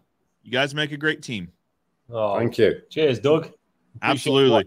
All the way from over North Carolina. It's just It is. It's crazy to us that people like from I that know. far away are watching. Just me and my dad from Nottingham in England. It's actually it's crazy. But uh, I, I agree. it. Well, No. it's like 10 years ago, this would have never happened. Yeah. Right? I would have never met you guys. I would have never found your content. I would have been stuck in, you know, in my little area here in Missouri. Yeah, Uh, It's crazy. And, it is. and It so is. guys, if you haven't, if you if you guys are watching and you haven't watched D and J's videos, their page is linked in the description below. If you're watching this on YouTube, highly recommend it. Not right now, give it a little bit, but once we're done talking here, you go over there, and I'm going to give you guys an example here in a little bit of their videos. It's very well done, very well done. Jamal says, "Shout out Nottingham." That's it. We love Nottingham. Jason says, "Tell the boys it's coming home." It's coming home. We'll It be is. watching, mate. Eight o'clock, eight p.m. UK time. We will be watching. Do you not worry? Vince King says hello, hello from across the pond in southern Louisiana. Vince on, fellas. Fence on, fellas. There I you like go. that. I like that. Fence on, fellas. I I do too. Dan's good at coming up with these. Dan's good at coming up with these for sure. Sean saying hello again for all the way from Hawaii. It's early. It's so early. He said this like two or three times. Hello, Sean. Go. Yeah, it's what time is it? Uh, It's it's very early in the morning. It's nah, I'm all right. six or seven a.m. something like that. It's very early in the morning. Ooh, ooh. Robert says, "When's the new equipment coming to the yard? Can't wait to see it." Rob from Tate Fencing. You can answer this one, don't I? 'Cause I've rang him again. It's coming the end of this month, but I've still got to have it specced up as well. So it's definitely going to be later, later, probably 28th or something like that at Yeah. the end of this month. we we are so ready. yeah, um, The JCB man had to come out again this week, and it's n- ain't cheap. So Yeah. uh, I'm sure my dad cannot wait to get that uh, the new machine. Yeah, the answer is as soon as possible. yeah. All right, so we've got uh, what do you call? I apologize, guys. I'm not. I'm a fence guy. I'm not a YouTube guy, but you can do a, uh highlighted comment, and so we've got a highlighted comment from Salty Racer. Can you tell me if you sell the gravel boards and fence panels in the U.S. anywhere? We we get this a lot. So- I've been yeah. we get a lot of Americans asking us, saying, "Do you know anyone that supplies the, the day, materials that we obviously not necessarily from us, but that sort Yeah. of style material?" And obviously, we don't. We haven't. I, we didn't even know that the Americans didn't even use that style. So, um, honestly, if we could help, we really, really would. Like, it, it'd cost us an absolute fortune to send you some as well. So, uh, Oh, that. Yeah, it would it would be two or three times the cost of the materials just to ship it. I bet. But you, you would have you would have quite a nice fence though. I must admit. a proper built fence. Yeah. Uh, All right. So Um, this says this kind of reinforces to me that. This is your niche. You need yeah, to. we need to figure this out. we need to figure this figure it out. yeah. So we're what we get a lot of call for. So we use a steel post, and we get a lot of call for it. People want us to ship them, and the problem is they're eight foot long, and anything over eight foot, there's a significant charge to ship these. You have to ship them freight instead of standard. Um, so we could figure it out, but even if we made them here, so we're in Southwest Missouri. Even if we made them here, we probably wouldn't ship them. I mean, well, the weight alone would be That's incredibly expensive. But no, so Salty Racer, I apologize. I'm not sure where you get them in the US. Um, but okay, follow up. I don't know. I liked it. Salty Racers gonna wanting to invest making them here in Florida. So let's do this. Salty Racer, why don't you email me? Uh, because we need to figure I need to figure out so concrete machine, right? The the pre-mixing machine, but also the forms are are the big It's the yeah the, the forms and the molds are, are the key to all of this. yeah, it's, You can make concrete. you can make concrete, batch concrete, and a not small mixer. Yeah. Oh yeah. It's, it's the form work. It's the form work. So obviously, it's the the mold itself you need, and Right. then you develop your way. That's it. It's so easy. But like my, my dad and mum didn't didn't start with that. It looks good with that big volumetric mixer now, but Yeah. it, you could do it with a, just a bog standard mixer that would take Mhm. one bag of cement, sort of thing. Like Mhm. that's all you need, but it's the mold. It's Yeah. the mold making that cast. Yeah, the mold's a key for sure. Yeah. Everything. So, Salty, why don't you email me and we'll kind of put our efforts together here because try to research who sells those molds here in the states. I mean, I'm sure, I'm sure someone does, right? I mean, they, they're out there. It's just a matter of getting them here in the states. Uh, let's combine our efforts and try to get that figured out. Absolutely. Let me catch up. So that's a good example, I guess. So if you do a highlighted comment, it pops up on my screen, and then we answer that one, and then we go back to the other comments. So if you want your comment to be seen first, maybe you do that. I don't know. Uh, let's see. Oh, we already we just answered that. Thomas asked, lads, are you Forest fans? Uh, I'm not really a, f- a football fan, but if I was going to support a team, yeah, it would be Forest. Stevie's a bit plastic. it- it- I know I'm going to get some hate for this. But Uh oh. See, I like Forest. I like the new Forest football kit as well that they've just released. But I'm, I actually support Manchester United. Um, but from the beginning, I've not changed ever since, right? I'm having a bit of a dry spell at the minute. So, but it has been, my, I'm going to get some hate for this. I know. you can count on it. You can count on Uh, that. oh, yeah, I'll get some He hate. gets hate from me anyway, so I'll say it's plastic all day long. so speaking of Manchester, Gail says we need a D and J up in Manchester. Uh, being a woman, it's hard to find a company that won't rip you off. Mm. Yeah, um, honestly, we always say, honestly, if we could help, Yeah, we of course would. we would. Uh, Yeah. And uh, w- yeah, we do recommend companies, but only in our surrounding areas. And Yeah. Do you So- guys have uh, do you guys have industry organizations for fencing? I don't think we do. No, I don't think we do. Gotcha. That's No. usually so. I'll get this question, you know. So I'm in the middle of the United States, and I'll get questions from people from different parts of the United States saying, "Hey, who do you recommend here or there?"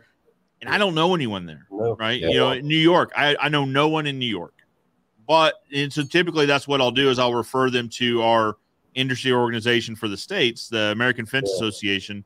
Um, yeah, that's a hard thing. If if you don't have that to kind of lean back on, No, nothing like that, really. No. Like just one big team that's all over the place doing it, sort of thing. We, we Yeah. never have, don't really have anything like that. Maybe that's us, that's for us to start something like that. it really so the training i went to up in nebraska was a, a american fence association training it was a on the road fence installation school and you know it it was it was a really good experience and this one was talking about chain link fence the the chain link fence side of things. Uh, and not that i haven't installed chain link fence right? I've installed that's that's predominantly what i installed as a kid.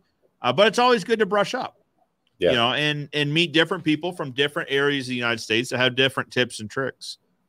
But so in, in all your guys' spare time you should probably look into that. That's it, yeah, all that time. Stephen Higginson says D&J are nothing but amazing. A plus service and attitude towards customers. Stephen from Oh, no. Hucknall. Oh, yeah. yeah, Okay, Oh, getting, getting better, getting better. thank you. Yeah, no, uh, that's a nice comment. We appreciate that, and obviously, I know That's- we pride ourselves on that. But um, no, thank you for that. Appreciate that. It's, it's good to see that reinforcement sometimes. Yeah, Mm. Yeah, of course. It's, it's it's always nice to hear something nice, ain't it? So, uh, It, it is. so well, carry on. Sometimes sometimes it's the greasy or greasy, the squeaky wheel that you hear. yeah. You know, the squeaky wheel gets the grease and all that, but sometimes that's all you hear. You know, so yeah, it's it's good to hear. Good to hear good comments. no, it's nice. And he's he's he's close to us as well, so that's always a bonus. Absolutely. So this is interesting. QA Library says, not sure if everyone knows that US gallons are smaller than UK imperial gallons, 3.78541 liters versus 4.54609 liters. I did not know that. Myself, no. And I, We're all liters over here, so uh, we- Yeah. we, don't know nothing about from the gallons and stuff. yeah, yeah. Well, so the, the conversion.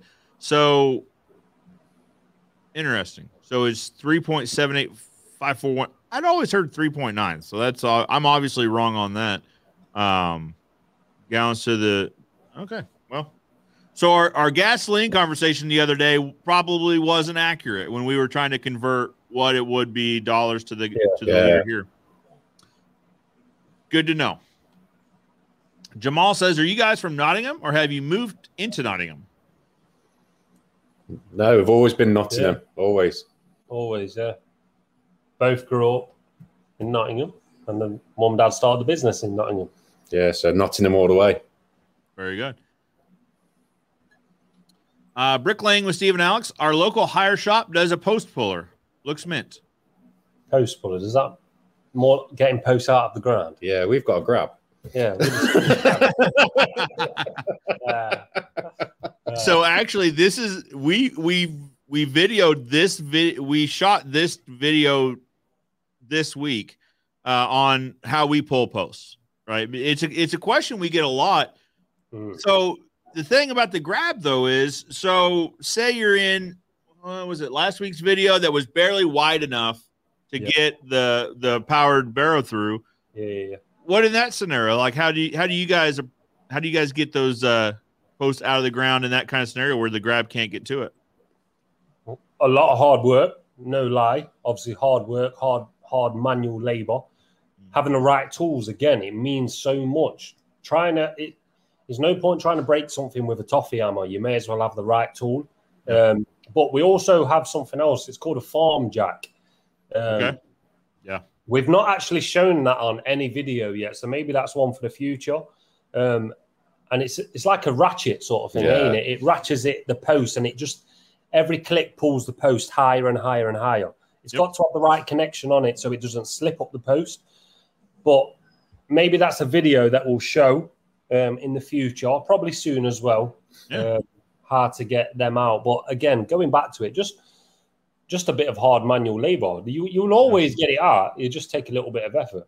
Yep, absolutely. So that yeah, and, and that's that's the that's the basic answer that applies everywhere, right? Like you can get a post out of the ground. How much labor is it? Yeah. Usually a lot. Yeah. usually a lot. Now, one thing that I haven't seen in your guys' videos, so I don't know if they're common in the UK, but we call them mini mini skids. Um, I'm not sure even how to explain this.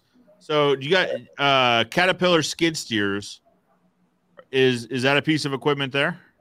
Yeah, you're are you talking about the smaller one? Yeah, the walk behind. I've seen them where, where you you walk behind it, don't you? And you Mm. put all different attachments on it. Yeah, hmm they're not very common over here. Okay. I, I have seen them like a Kanga or Kanga or, but they, you're quite popular over where you are, aren't they? Yeah, everyone has them. Yeah, It- they make predominantly is for digging. So Yeah. they'll make an auger attachment that will just, you know, it in the right soil will will really get through it.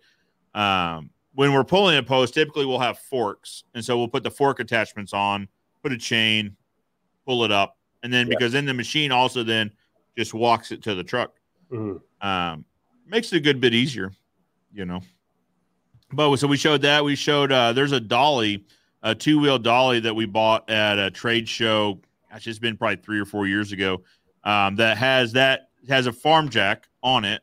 Uh, we'll a lot of so here we call it either a farm jack or a high lift jack. Yeah. I learned that one in the comments in one of my videos. Um, but so it's but it's on a dolly, so it's in the middle of the dolly. So when when you get this post out of the ground, it's already on the two wheel dolly. So then Yeah. you just dolly it up over to the trailer. Pretty smart looking thing. All right. Oh, Thomas wants to know score predictions for tonight's game. Hundred percent two 0 We are not losing this game. We we beat the big guns last time. The, we'll we'll win this game. Yeah. Hundred percent. There's no way we're losing this game.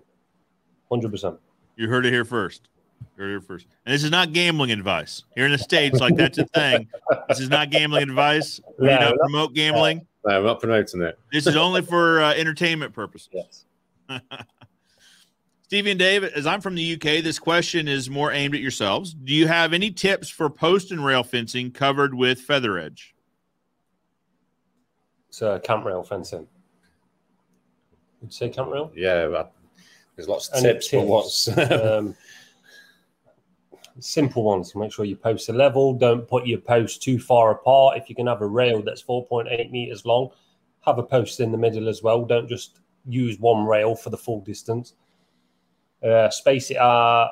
Just make sure that it feels strong and go deep enough for your posts. It's uh, it, it, giving tips for something like that. You've not seen the job. You know nothing about it. Yeah. it's quite hard. Just common sense says, make sure your spaces Yes. are nice. yeah, you can make a spacer for that style of fencing as well. Mm. I I I make a spacer, so I, prob- I probably should show that in a video. Yeah. Next time we do one, I'll share it in the videos. It's a, little, it's a simple little trick. You can make a space and it'll save you no end of time. Yeah, that's to get your feather edge the same distance every single time. Yeah. Because obviously, rather than guessing it by eye, Dad makes a uh, a nice space or just to so you whip that on the end of the feather edge. Next feather edge goes in, and it you just keep on repeating. It's a it's a good tip. I definitely it's a it's a video in the future that one. There you go. That that's a great thing about these Q and A's is is you go back and you watch them again and you you write down all the That's ideas it. for videos.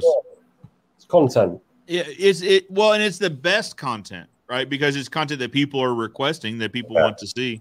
Yeah, yeah, yeah. Absolutely. So let's talk about real quick post spacing. So it, it seems that a common post spacing for you guys is six foot. Yeah. Six foot on concrete. Yeah, Yeah. six foot on concrete. A little bit wider when we're using the cant rail timber. Okay. And and that's where I was going with that. Is typically it's more of an it's a eight foot spacing on on our end. You know, in what you'd call cant rail, we do it eight foot or less, depending on layout. Yeah, we're going around about eight foot because the 4.8 meters is roughly around towards that 16 foot mark. So we know Yeah. we can go in, in the middle between the two posts at an even size as well. So it all works out. And then do you offset your joints so fr- from top to middle to bottom rail? Sometimes, but at the same time, not not always either. Yeah. So um, just make everything nice and uniform. It also depends which way the feather edge is going to be faced against. It depends who's going to see Yeah. what. If it's going in, if they're going to see it in their garden, we want it to not look nice and smart and uniform. But if it's just going to be up against a shrubbery that no one will ever see, doesn't matter as much. Um, Mm. Makes sense. Makes sense. I don't know what this means. Comrade. Comrade. Oh no, this is I think this is when we're talking about names for the truck. For the for a new Oh. red grab. Comrade. Ah, okay. Okay. Comrade. Kenny Dugan says Big Red or Clifford. So we've got big red, but we're at bigger red. Yeah, Maybe. bigger red. We'll see. I still like that mighty red. Yeah. Yeah. That's got a nice ring to it. Uh, Tom Fortune says D&J, check out Page Landscapes on Instagram. We would love your feedback. Page landscape. We will. We'll do indeed. We will. Uh, let's see. Joe Swartz says, uh, Stevie, could you please lower the music in the videos for us headphone users? I watched all your videos and like every one of them. I will do my absolute best, but I will say this: there's the only people that ever moan about the music are people using headphones. It's always the same. And I'm not just saying that from me either. There's some big million million subscriber YouTube channels that keep saying the same thing as well. That the headphone users are going to be moaning about the music. So I will try my best. We appreciate you watching and liking every single video. Honestly, we really do but I, will- I will try my best. That's all I can really say because I don't, I can't hear it through your headphones, so I have no idea. If we turn it down anymore, Yeah. we can't hear it. Uh, but I will try my best, Joe. Yeah. Honestly, yeah. There you go. Jacob Harvey says it's all about branding. Got to get your name out there. hundred percent, yeah. Absolutely. Brand what. Okay, okay. So now it's a sports question for me. Joe, are you a Chiefs fan? Yes, I am. Cut and dry. Yes, is the answer. yeah. So we actually, all right. So so tomorrow's our Independence Day, and so we we fire Oh, off all the fireworks. July the fourth, yeah, You're Yeah, right. yeah. yeah, of course, yeah. So we had there was a firework last night that that we shot off that was called what was it called? Chiefs Kingdom, which is what they call the fan base uh, for the Chiefs. Uh, but it was called uh, what was it called? Raider Killer or something like that. So Raiders are like a big, you yeah, know, Raiders, yeah. a, a big deal. So I thought that was interesting.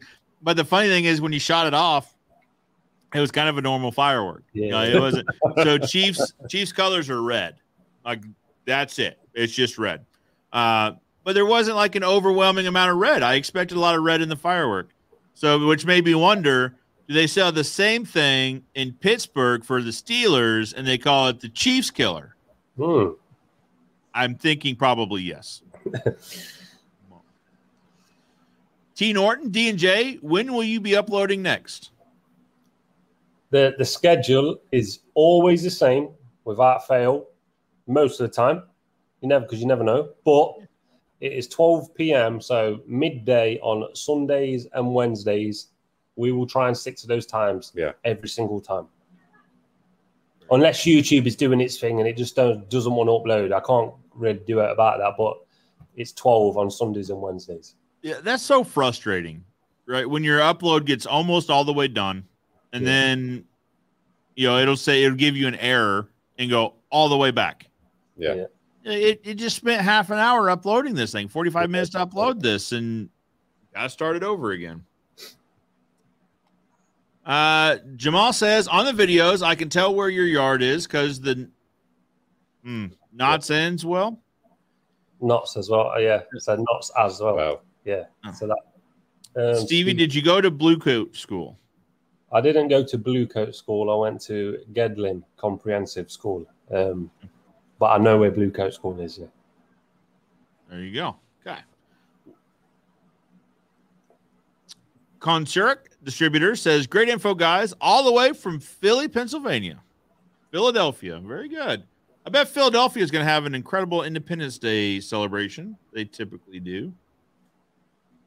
Thomas King says, lads, when's when's the merch out? Are you Nottingham Forest fans? We've answered the Forest fans. When's the merch coming out? we're working on it. We Mm. literally are working on it. It's we, We, we want it to be right. we've got Yeah. someone. We've we've got someone that's doing stuff for us, um, and we've sent him ideas of a certain look, say, Yeah. um, in certain different areas. Uh, so we're just waiting for a reply back as of yet. So, and as soon as we know, we'll let everyone know. Like, there's nothing to hide or anything like that. And obviously, we would like it out as well. Um, it's just the same with everything when it comes to our jobs. We don't want to rush everything. We want we, want everything we do to be perfect. Same as the YouTube videos. They take Yeah. a day and a year and everything to edit them, but we want them to be perfect. So Yeah. that's why it's taking a little bit longer than we thought it would. it's a process, right? It just doesn't. You just don't come up with it tomorrow. That's it. I, I am also patiently waiting for D and J merch for sure, for sure. Divine Fence says hello from Massachusetts and happy Fourth. Happy Fourth to you. We use a stand and a chain that pulls quick and easy with leverage and the two wheel Oz puller on cemented posts. Okay. So the leverage, the leverage is the leverage with the chain makes sense. I'd be interested to hear more about what the Oz puller is, um, two wheel Oz puller, because it sounds similar to what. So the one we used, it was eco. It was called like an eco puller or something like that. Uh, but when I went to look it up, so we we shot the video, and then I was going to put a link to it in the description because without without fail, if I post a video about something, everyone wants to know where to get it. Yeah. So, and they'll email, all right, they'll email my company asking where to get it. Well, my company doesn't know where to get it. They don't, you know, it, the email fills up pretty quick. So, for that reason, we now have a, sh- a YouTube yeah. email. Yeah. So, it, uh, but anyway, but it was called Eco Puller. But when I went to go look it up, it wasn't there. And it, it went to a, a site that was in Chinese. So, Oh. they're not around anymore. So maybe it's the same thing, Ozpuller. We'll have to look it up. All right, this is a question that I have. No, Connor wants to know: What are your thoughts on Changi? China, yeah. I like China. yeah. I like China. I like. We started watching his two brothers first. So this is a YouTuber, by the way, Joe. Okay, This is- okay. I, w- I was patiently waiting on to be filled in on who Changi was. It's a bricklayer. This is a guy that Okay. uh, passed Okay. basically. Um, Okay. I like him. Like his brothers as well, Scott and Dean. Good lads. All Very good. good. lads. Very good. Good brothers, so they have a YouTube channel, you say? Yeah, uh, all, all both the two brothers and then Changi, they all have a YouTube channel. They're, they're good. They're good laugh. They're a good laugh. They are funny. Stokes, Stokes. Yeah. I'll give, we'll give them a shout out as well. Stoke Stoves and Property Maintenance. If you haven't watched them, give them a try. Really do some great work and they're funny guys as well. And then And of Channy, course, Channy's got, Changi. Channy's got his own. He's just Channy. Just Changi. Okay. Stokes, Stoves, and Property Maintenance. That's the one, yeah. And Changi. Yeah. Changi. Do some gonna cracking work as well. Yeah, they do. I, I enjoy watching that, right? It, it I enjoy tradesmen that are just that excel at their trade. Yeah. I, I really enjoy watching that. And because it's it's like so it's like me watching your hardscapes. I probably Mm. won't ever do hardscapes, but I enjoy watching true craftsmen That's it. perform their trade. That's it. And we don't mind telling people who we watch either, because like we say, we're not we're not we're not bothered about competition or like that. Is No. is always enough for everyone. We'll Yeah. always. Well, so I I got enough comments about what channels I watch and subscribe to that actually on my YouTube page, if you guys go to my YouTube page, there's uh there's a oh a page on my YouTube page or that says pages that I follow, Yeah, yeah. and you can check it out there. You so D&J Projects link is in the description, but it's also on that page. You Yeah, can Thank click you. straight over. Thank you. Thank you. I, uh, you're welcome. I mean, you guys are the ones creating this content. I just watch it. It's uh, yeah, it's great stuff. QA library. Oh, this is a great question. So, where do you get your music from, and how do you stop being dinged by DMCA's, etc.? So obviously, there's all different variations of where you can get your music from, but a lot of the time I use something on YouTube called NCS, so it's called No Copyright Sounds, um, and it is absolutely amazing for that. You have to give credit to where the music has come from, of course. That's not a problem at all. Yeah. Um, but they are really, really, really good for non-copyrighted music. You're not going to be finding Eminem and all of that mainstream stuff like that. Of course, you're not. But um, Yeah.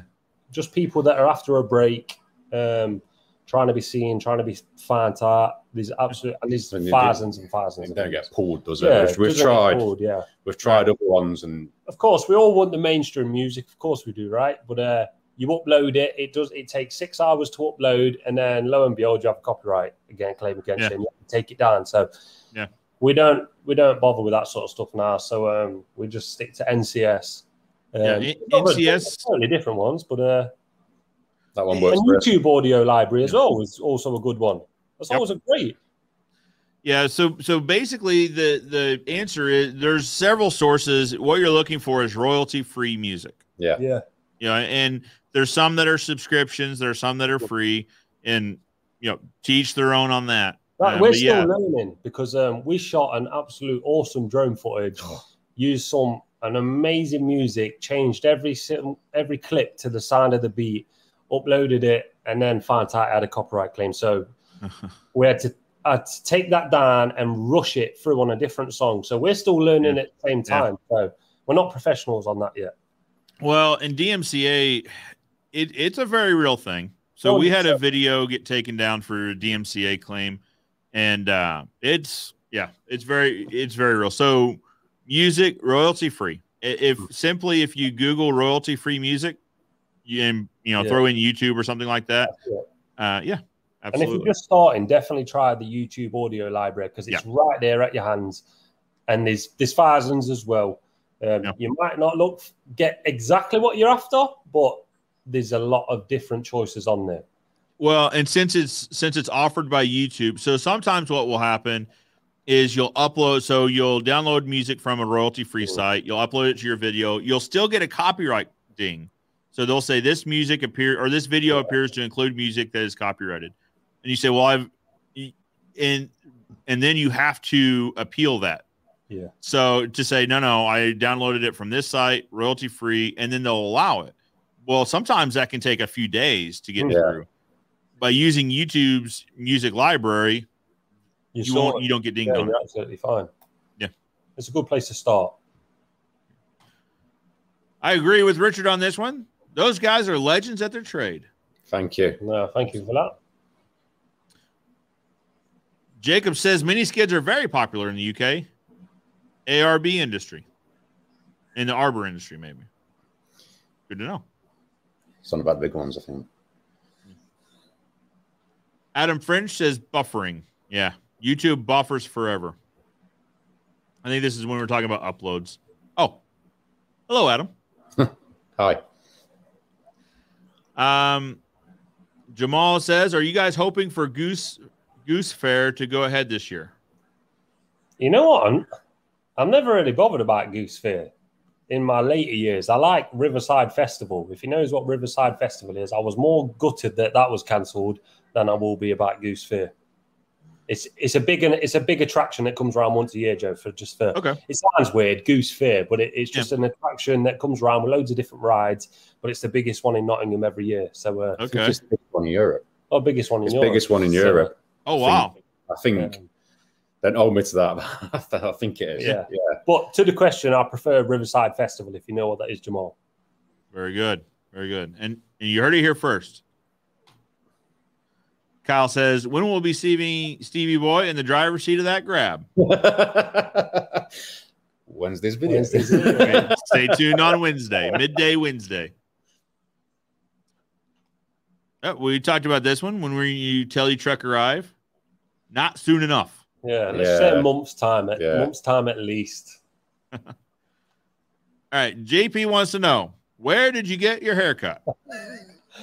He, he, uh, just some backstreet barber.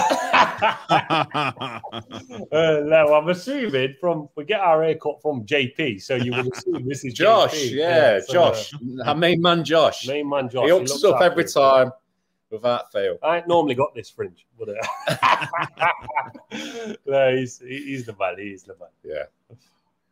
All right. So Connor wants to know can DJ, can we get a preview of dad's sleeve if okay with dad? Tattoo. It's my tattoo, isn't it? Ah. So good work. It still needs.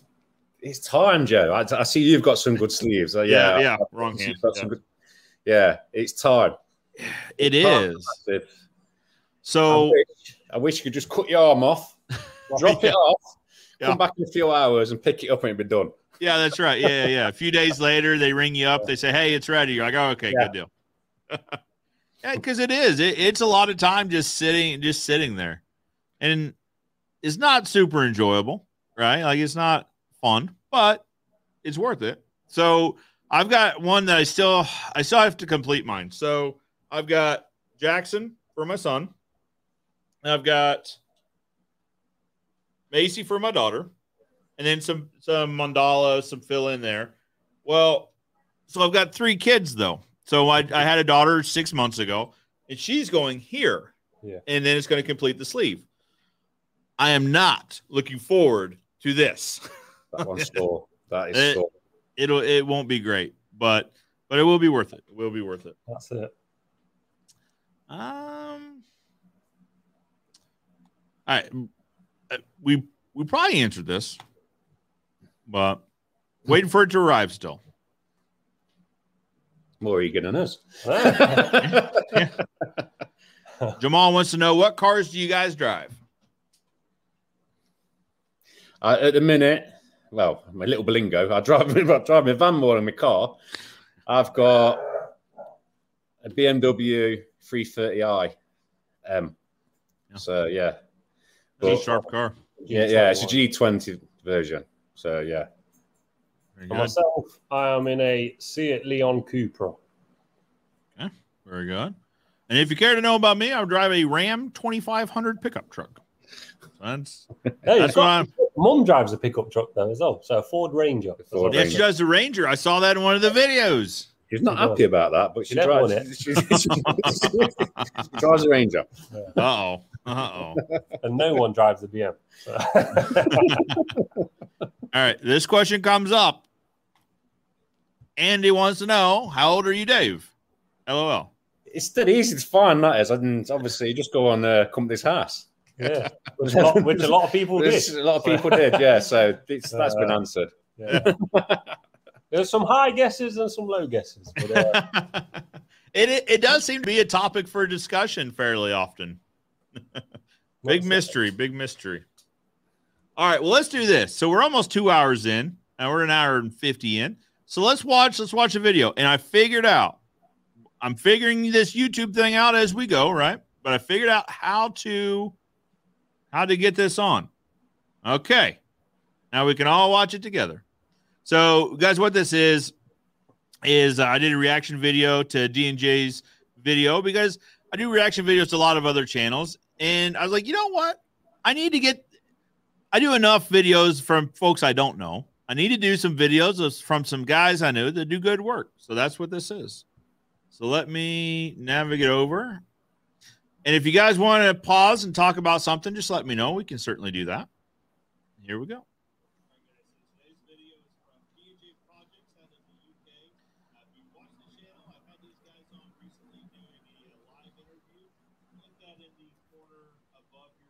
I can't hear anything, Joe.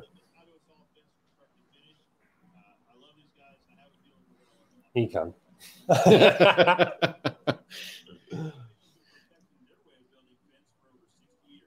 That's a picket fences, ain't it? Mm.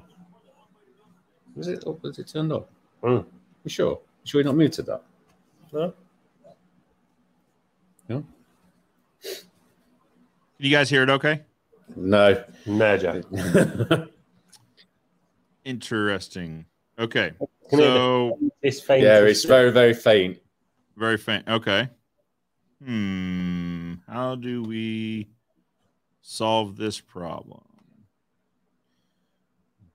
Okay. So, guys in the comments, if you'll let me know if, well, I mean, if you guys, if it's faint for you guys, it'll be faint for everyone. I mean, you can, can you guys, can you guys, Steve and Davey, hear me? Okay. Yeah, Yeah. I can hear you. Yeah, perfect. Okay, it, but it was faint.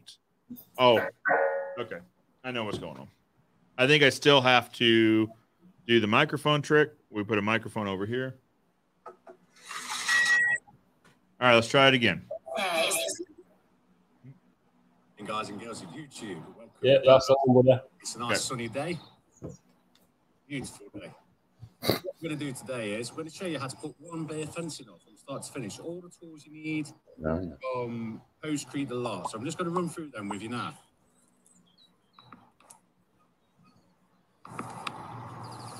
Basic tool, grafter. Pick these up from anywhere. Screwfix anywhere. Right, yes.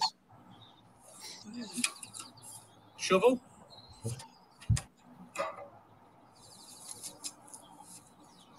Post holes. You don't need post holes. You can do it with your hands, but these just make life easier and save your back. Standard level. Don't have to be anything expensive.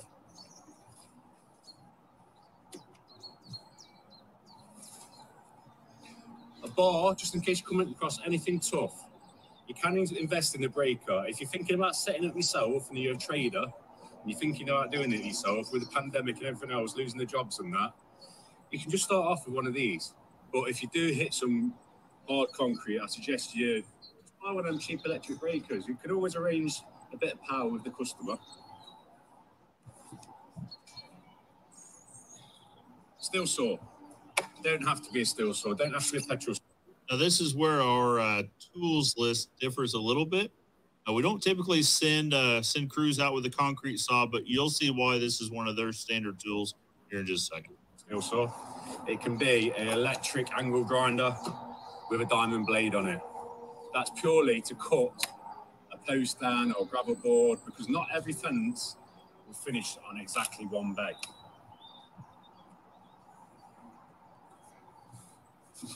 Watering can for water. You know where to get these from, guys. Wilko's anywhere like that. You might even have one in your shed, ready. Bag of postcrete per hole. You don't have to use postcrete.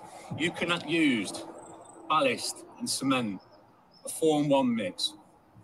One shovel of cement, four shovels of ballast. However you want to do it. We use postcrete because it goes off rapidly. So as soon as we've done that fence, we can walk away from it knowing full well that fence ain't going to move. You know, one other benefit of using a bagged concrete uh, product is that you know that the concrete mix is consistent post to post. Uh, I think we've all if you built fence, we've all been on a crew that uh, had a guy mixing concrete that can sometimes be called inconsistent. Uh, you know, four shovels to one is a great ratio, but are they heaping shovels or are they light shovels? It can get inconsistent. Uh, I like that they use bag of concrete mix because you know exactly what the concrete contents are going to be uh, from you know post hole one to post hole twelve, post hole twenty. One post, one gravel board, one panel. That's everything you need to put in one bay of fencing. Now we're going to talk you through it from digging the hole to leveling, how we do it, and we'll give you some little tips along the way. First job is we want to find out exactly where that hole's going. So we use an old six foot level. It's battered. Now I'll pause this just to make note that David used an imperial measurement rather than a metric measurement. Uh, we we have some videos uh, that we do review on, specifically the uh, New Zealand reaction video. Um, that uh, a lot of the comments had to do with imperial versus metric measurements. Uh, in talking with David and Stevie in the live interview, uh, one thing we discussed is that they're taught both in school, taught metric and feet. Uh, six foot makes more sense rather than 1.9 meters. so they use feet or imperial measurements in that case, uh, but they'll use metric for you know different measurements. So anyway, just interesting to see a uh, fencing professional outside the United States also using the imperial measurement. It won't level anything, but it's perfect for what we need. It's six foot long, so it's the same length as a gravel board. You can use a bit of wood cut off six foot. Does the same job. So put it into the slot. That's another interesting note that their posts are spaced six feet apart, uh, more or less on center. I mean, I know the channel. I'm sure there's still posts in between those two channels, and there has to be obviously. So it's probably six foot three inch, six foot four inch on center. Uh, but it's interesting to note, you know, when we're talking about a six foot tall wood fence here uh, in the states, probably across most of North America, I think you'd see uh, post spacings that are eight foot or less, depending on if you're using proportional, proportional or remainder uh, techniques, but typically eight foot or less on center. Anyway, interesting to see that they do uh, six foot on center. Ultimately, it'll likely make for a stronger fence. So we obviously talked about that, you know, just a little bit ago. That when you're, um, I've I've already forgotten what your term for for the stick building is, but you would do those on like an eight foot center, right? Yeah. Cant rail fencing. Cant rail. You know, that's right. I'm gonna start writing this down so I'll remember it.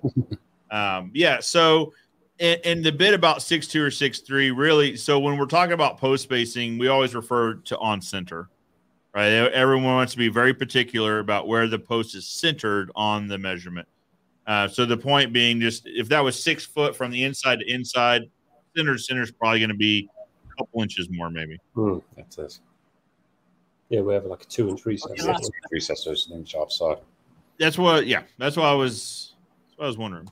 Hey. Mark. Exactly where you want to dig that hole. Pull that out of the way. Grab your post holes. Bear in mind, everything that I've mentioned here, we sell in our shop. So if you are thinking about taking this up yourself, come down and see us and we'll fully kick you out. And we'll start digging the hole. I'll dig this hole and then we'll show you what the next process is.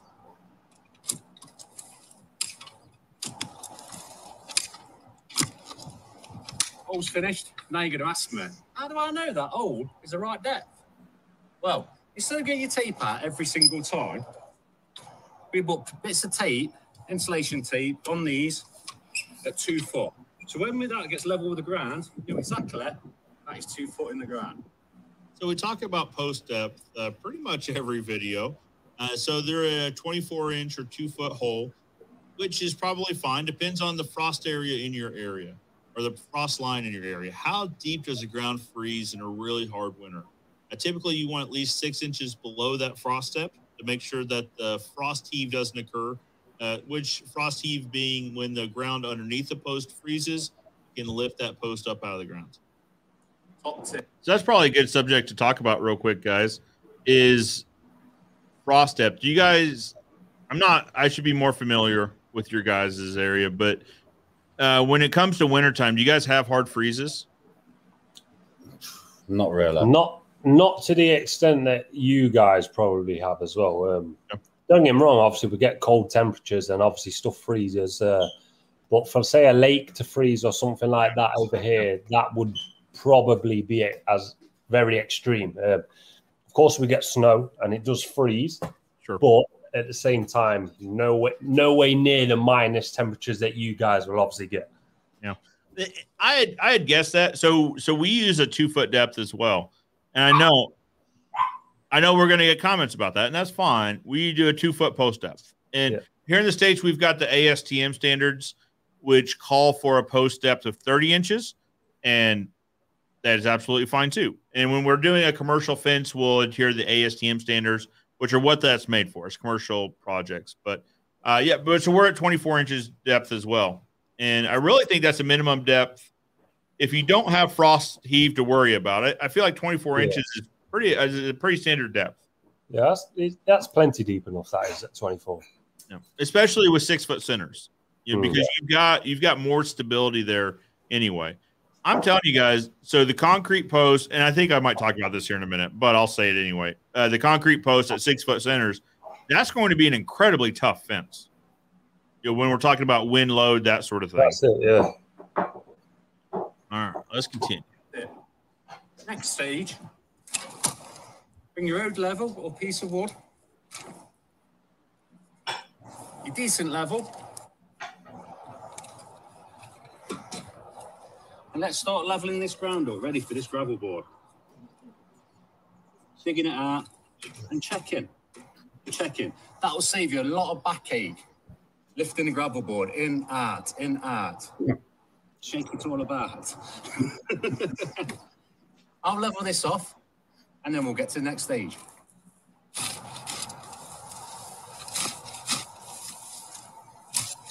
Now you may ask how you get to know exactly what depth you need to go.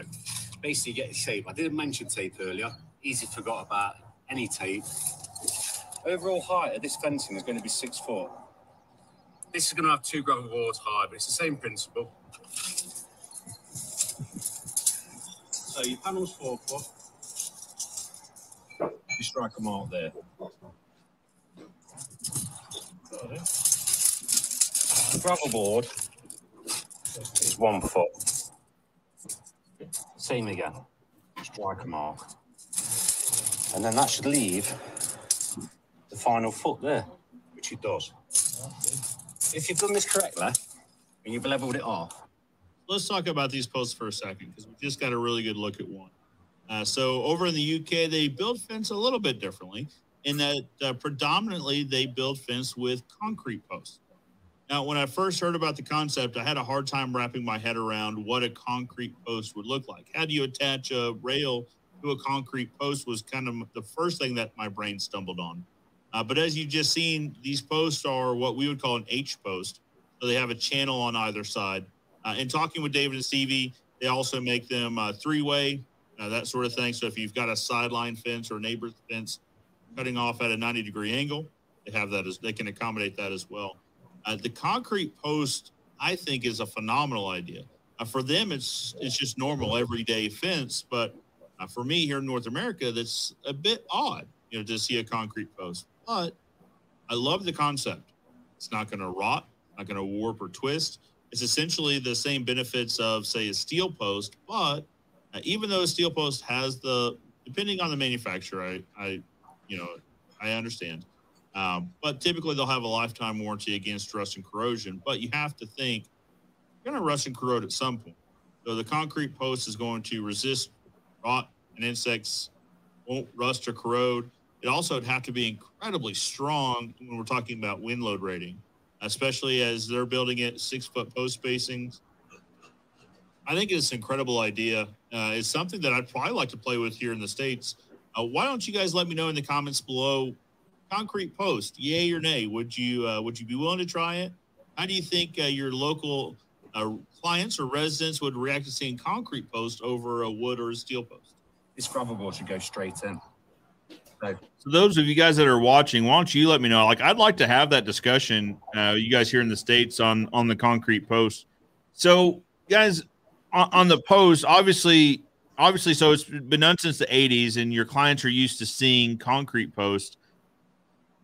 My my concern, it's not really a concern, just my thought on it being they're going to look a bit unusual, right? in, in a market that's used to seeing timber posts or or we'll use a steel post that's covered with uh, fence picket. Can you can you dye that concrete? I suppose to be like a like a brown color uh, before you put it in the forms. Yeah. 100%, yeah. So that's a thought, right? That the gravel board uh, could be dyed brown, the post could be dyed brown to ha- to give it more of a consistent look. they paint it as well. Like they paint real easy as well. Okay. Okay. That's an interesting thought too. So yeah, so when we when we'll pre-stain, so we don't have a supplier of pre-stained timber, pre-stained lumber, so we'll stay in our own. So we have a dip tank that we use to, to dip all the pickets and such. You could probably, I mean, it would be it would be a different compound, obviously, but you could probably dip the post and the gravel boards too. Once once they're you know once they're cured out. Yeah. Um, my my mum and dad's volumetric mixer has actually got setting for dyeing the concrete as well. Oh. So Okay. Spec we It could actually do it like as we have it now, but Yeah. It's it's not as popular over here. Just the plain sort of white concrete is sort of like the normal. Yeah. Well, yeah, and that's the only reason I think about that is just people are so used to seeing timber posts here, where if you could make it look more like timber, it might be, you know, more accepted. Um, Standing out from the crowd is always a good thing sometimes, though, as well. well, that's the truth. That is the truth of it too. We're not always got to follow everyone. We can we can do our own thing. Very true. Let's get these gravel boards in and see if it works out right. There we have it. Gravel boards in, straight in. See the mark. What we put in. Look at that, perfect. You don't need to lift that in and out. Right, me and Steve's going to put the next one on top, and then we'll show you how to put the panel on and where it needs to finish on the post. Second gravel board on, but don't forget, guys, you don't have to use two gravel boards. Same principle with one or two, three. Exactly the same. Check with the level, absolutely perfect. Nice panel time. Let's talk about these gravel boards for a second as well. Uh, in the southern United States, you see you see fences installed with a kickboard at the bottom, which is usually a treated pine two. So this is this is pretty common uh, in the southern United States, um, where so and I'll, I I think I'm getting ready to talk about this in the video, but uh, where so this board is meant to be like a sacrificial layer uh, between the rot at ground level and the the nicer pickets, the cedar materials up top. Um, but the problem with this is that board has to be replaced. You know, it's it's a sacrificial layer, so it's meant to be sacrificed, uh, which means someone has to go through and peel out all of those kickboards or the rot boards every, you know, five to seven years or something like that. Whereas the the cement, do you guys see the gravel boards? Do you guys see much replacement needed with those? No, No. never ever. Yeah. Unless unless it's been damaged by something else, Sure. that- that's fine. But there's no reason why that gravel board should ever, if it's made correctly, Yeah. no reason at all. To be Yeah, fair, because they're reinforced, right? gravel boards last longer than the posts. I mean, Yeah. we've, we've replaced posts which are cracked and worn, but normally the gravel boards, you can reuse the gravel boards, and the customers have asked us to reuse them because Sure. there's nothing wrong with them. Yeah, yeah, there there wouldn't be a, a great reason to replace them, really. Uh, and they're reinforced, right? Just Uh-huh. similar to the posts. Yep, hundred percent. Yeah. So it's again this it's this concept. It's the it's the rot board concept, but with a material that you're not going to have to replace. It's not a sacrificial layer. It's a barrier, right? It's Yeah. a rot barrier. By six or two by eight. Uh, the idea being it's kind of the sacrificial part of this fence that uh, if it gets rotted before the rest of the fence, it could easily be replaced without having to replace the entire fence. Uh, these guys, you know, I say these guys in the UK, the industry takes that to a different level uh, by using these concrete gravel boards, as they call them. We'll call them kickboards. Uh, I mean, obviously, again, so it's not going to rot. Now, I guess we could talk about that. Maybe the pickets that come in contact with the top of the concrete gravel board might rot slightly sooner than the Is that is that the case, guys? You guys see that rot where it comes in contact with the concrete? There's a slight chamfer on um, gravel boards anyway, so the water does run off a little bit. My thinking was sometimes we see issues with uh, with particularly cedar material that comes in contact with concrete. I think it's because of the nature of the concrete. Uh, just the it's a chemical reaction, really. Uh, but but that's on really old material. Yeah. Yeah, this this isn't year five or six. This is year twenty five or thirty. Yeah. the rest. I still think, I mean, in this case, you've got two foot of separation between the picket and the soil. The soil is going to be, you know, the aerobic zone in the soil is predominantly what leads to excessive rot in wood products. It's not necessarily just moisture. You've got to have the microbes in the soil that are also contributing to that. So, again, I like this fence system.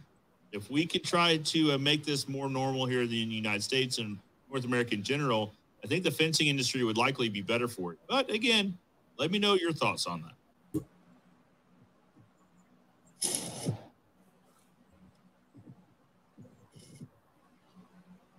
Absolutely perfect, guys. See that finish? Plays the shoulder. That's how you want to finish a fence. One of these castle tops where you're missing a bit of panel. Traders hate that. It's not very professional. So if you want to do a professional job, Finish it on the shoulder. It looks absolutely beautiful that way. Next thing, the post. Grab your potato again. This is another tough bit. there we go. If you haven't got a saw or you haven't got an angle grinder with a diamond blade, you're gonna have to dig that hole a little bit deeper. But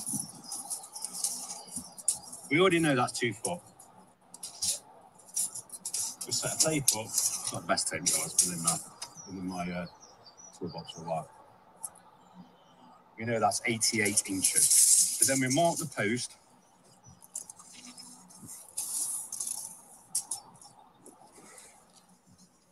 pick the best side of the post. If you have got a slight damaged post or you can get away with it in the hole, put that bit in the hole so you've got a nice perfect post on your side.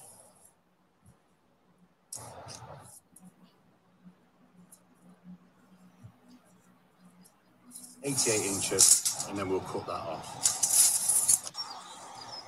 So that's the, that's the case where you'd want to have that steel concrete. Right, I need Stevie for the assistance of that. What we're doing now, the post has been cut. We lift it in, as demonstrated by Stevie.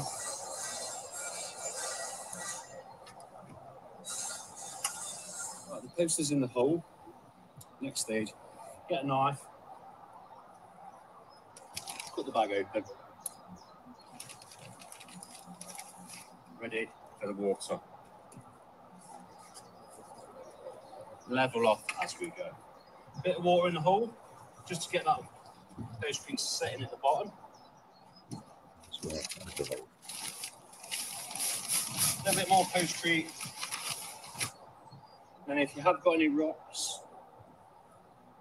anything else, you can chuck in. But what that does, if you chuck a rock in there, a few rocks that, it builds the area a bit more. So that one bag of post is sufficient for one hole. as I'm doing this, Stevie's leveling as he goes. You happy with that? In the right place? Level? Cool. Absolutely beautiful. Again, there's one thing fence guys love to talk about, it's concrete. How do you mix it? You use wet concrete versus dry- concrete. You use compaction if you're using dry concrete. We love to argue about how to use concrete correctly. Uh, so what Dave and Stevie are doing here is precisely how we mix our concrete.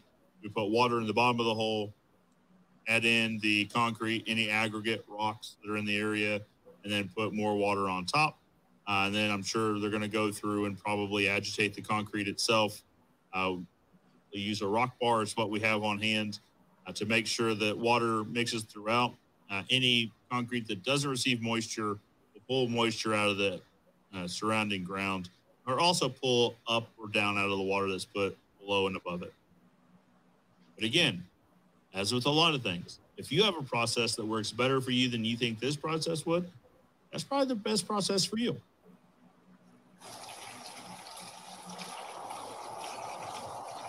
Does say on these bags two litres of water. On a nice hot day like today, because it gets absolutely scorching, as you may see from my brow, I'm sweating. Two litres of water is sufficient. You see, Steve is just aggravating the hole. Make sure that postcrete's right mixed in.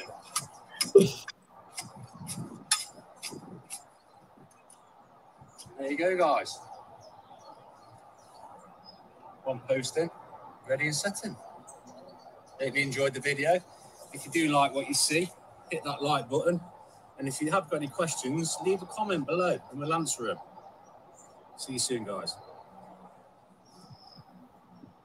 So one thing to note, they left the concrete below grade again, and they backfilled with dirt. We see this in a lot of review videos, and it's a process that I like seeing uh, because then the grass will seed around the post, and it'll be a nice finished look. Guys, I think they did a great job. Let me know what you think. Uh, Oh, of course, man. if you're looking for another fencing channel to follow, I recommend D&J Projects. Uh, these guys are up to some great stuff. Uh, it's a little bit different, being that it's UK versus uh, North America. It's always interesting to see how you know things are done differently in different areas. These guys are up to great stuff. They've got a great channel. Can't recommend following them enough. If you'd like to watch, watch the original video, we'll have it linked in the description below. But for now, I'm Joe Everest, the fence expert, reminding you that good fences make good neighbor. And that's it. That's the Oh, wicked. Brilliant. No, that's a good video, Joe. Well, so we had to edit it for time. Uh, I had a little bit in there about the grab about the grab van because I said this before and we talked about this for a while. I think this is an incredible, you know, incredible concept Yeah. that you cannot find here in the states. You can't, and not even in Mexico, not even in Canada. Because I thought, well, maybe Canada because you know maybe, uh, and we'll just import it into the states. No, no, no. You cannot buy those here. Uh, Crazy. so I need to buy a ship and I need to buy a few and just bring them on over. Uh, we'll have to switch the seats. Uh, we'll have to figure out how to do that to switch the controls because you know we drive from the left, so as opposed to the right. But uh, that's all stuff we can figure out. We can we can figure that stuff out. But no, those those grab vans, it they make so much sense. They really do. You know, you can tip with them. You can grab. I mean, you can grab all of your aggregate. Or so the way my mind is thinking about this is, and you guys have done it for like fence removal. Right? You you simply grab it, throw it in the back, and then go and and tip it at the dump. Uh, it's a great process, and I don't understand. I don't understand why we're so behind on this one, to be honest with you. But we'll we'll figure that out. So let's get let's get back to the comments. T Norton says, "What make of vans do you use?" Is that us or? Yeah. Well, us ourselves, we use Fords for, say, the Transits, and then the Grab is a Mercedes. Hmm. So, So those Ford Transits are nice. We've got a uh, we've got Transit 250 we use. Those things are just you can put a million miles on them and they'll be fine. yeah. Uh, so backroom properties would like to know any tips on stopping or minimizing warping when storing pressure treated timber. I'm having to order timber months in advance, but struggling with slats warping over time. Any tips, lads? If you're storing them outside, then they're going to warp and twist. Uh, we store a lot of our timber inside. The timber we store inside, we, we tend to find it don't warp and twist because it don't dry out as fast. I think the sunshine and the elements outside dry it out. So I think that's where we're struggling. Yeah. Well, yeah. So sunshine, but also it's that Yeah. that cycle of getting wet and dry and wet and dry Yeah. over time. It could try tarping it up, some, putting some tarp sheets over it, keeping the moisture in it a bit longer. Yep. That might help. Yeah. If well, space. And keep the sun off of it. Yeah. yeah it, it, does two things. Yeah. yeah. Uh, Steve Higginson says it's amazing to see D&J putting Nottingham on the map. We're not always we've not always had the best reputation as a city, but we're definitely on the up. Definitely. Thanks we're to D&J do You guys will have keys to the city here in a little bit. You guys Dude. Dude, are. statues. uh, Curtis Limon says, phenomenal what you guys are doing. It's all love and wish you much success. Oh, big up Curtis. Thank you, Curtis. Curtis used to be an employer of ours. Oh, So, very good. Yeah. Way Very at the beginning At as the beginning, when I very, Yeah. very, very first started. Yeah. Very good. Yeah, Well, we- We've got history together with, with, with good friends. Good friends. Well, and- I think that speaks volumes for you guys. You know that that you can have a team member, an employee that that had worked for you in the past that still comes back and has great things to say. Yeah. I appreciate it. Thank you very much, Curtis. Jacob says, uh, "Love a Berlingo. It was my first ever vehicle. Wish I never sold it now. Yeah. I'm not familiar with the Berlingo. So it's a Citroen Berlingo, just a small little van that my dad started the company with, and he will never ever sell that. I hear you. Good, good, good. So this is Dean's got a question. I always use two bags per hole. Didn't think I could get away with one.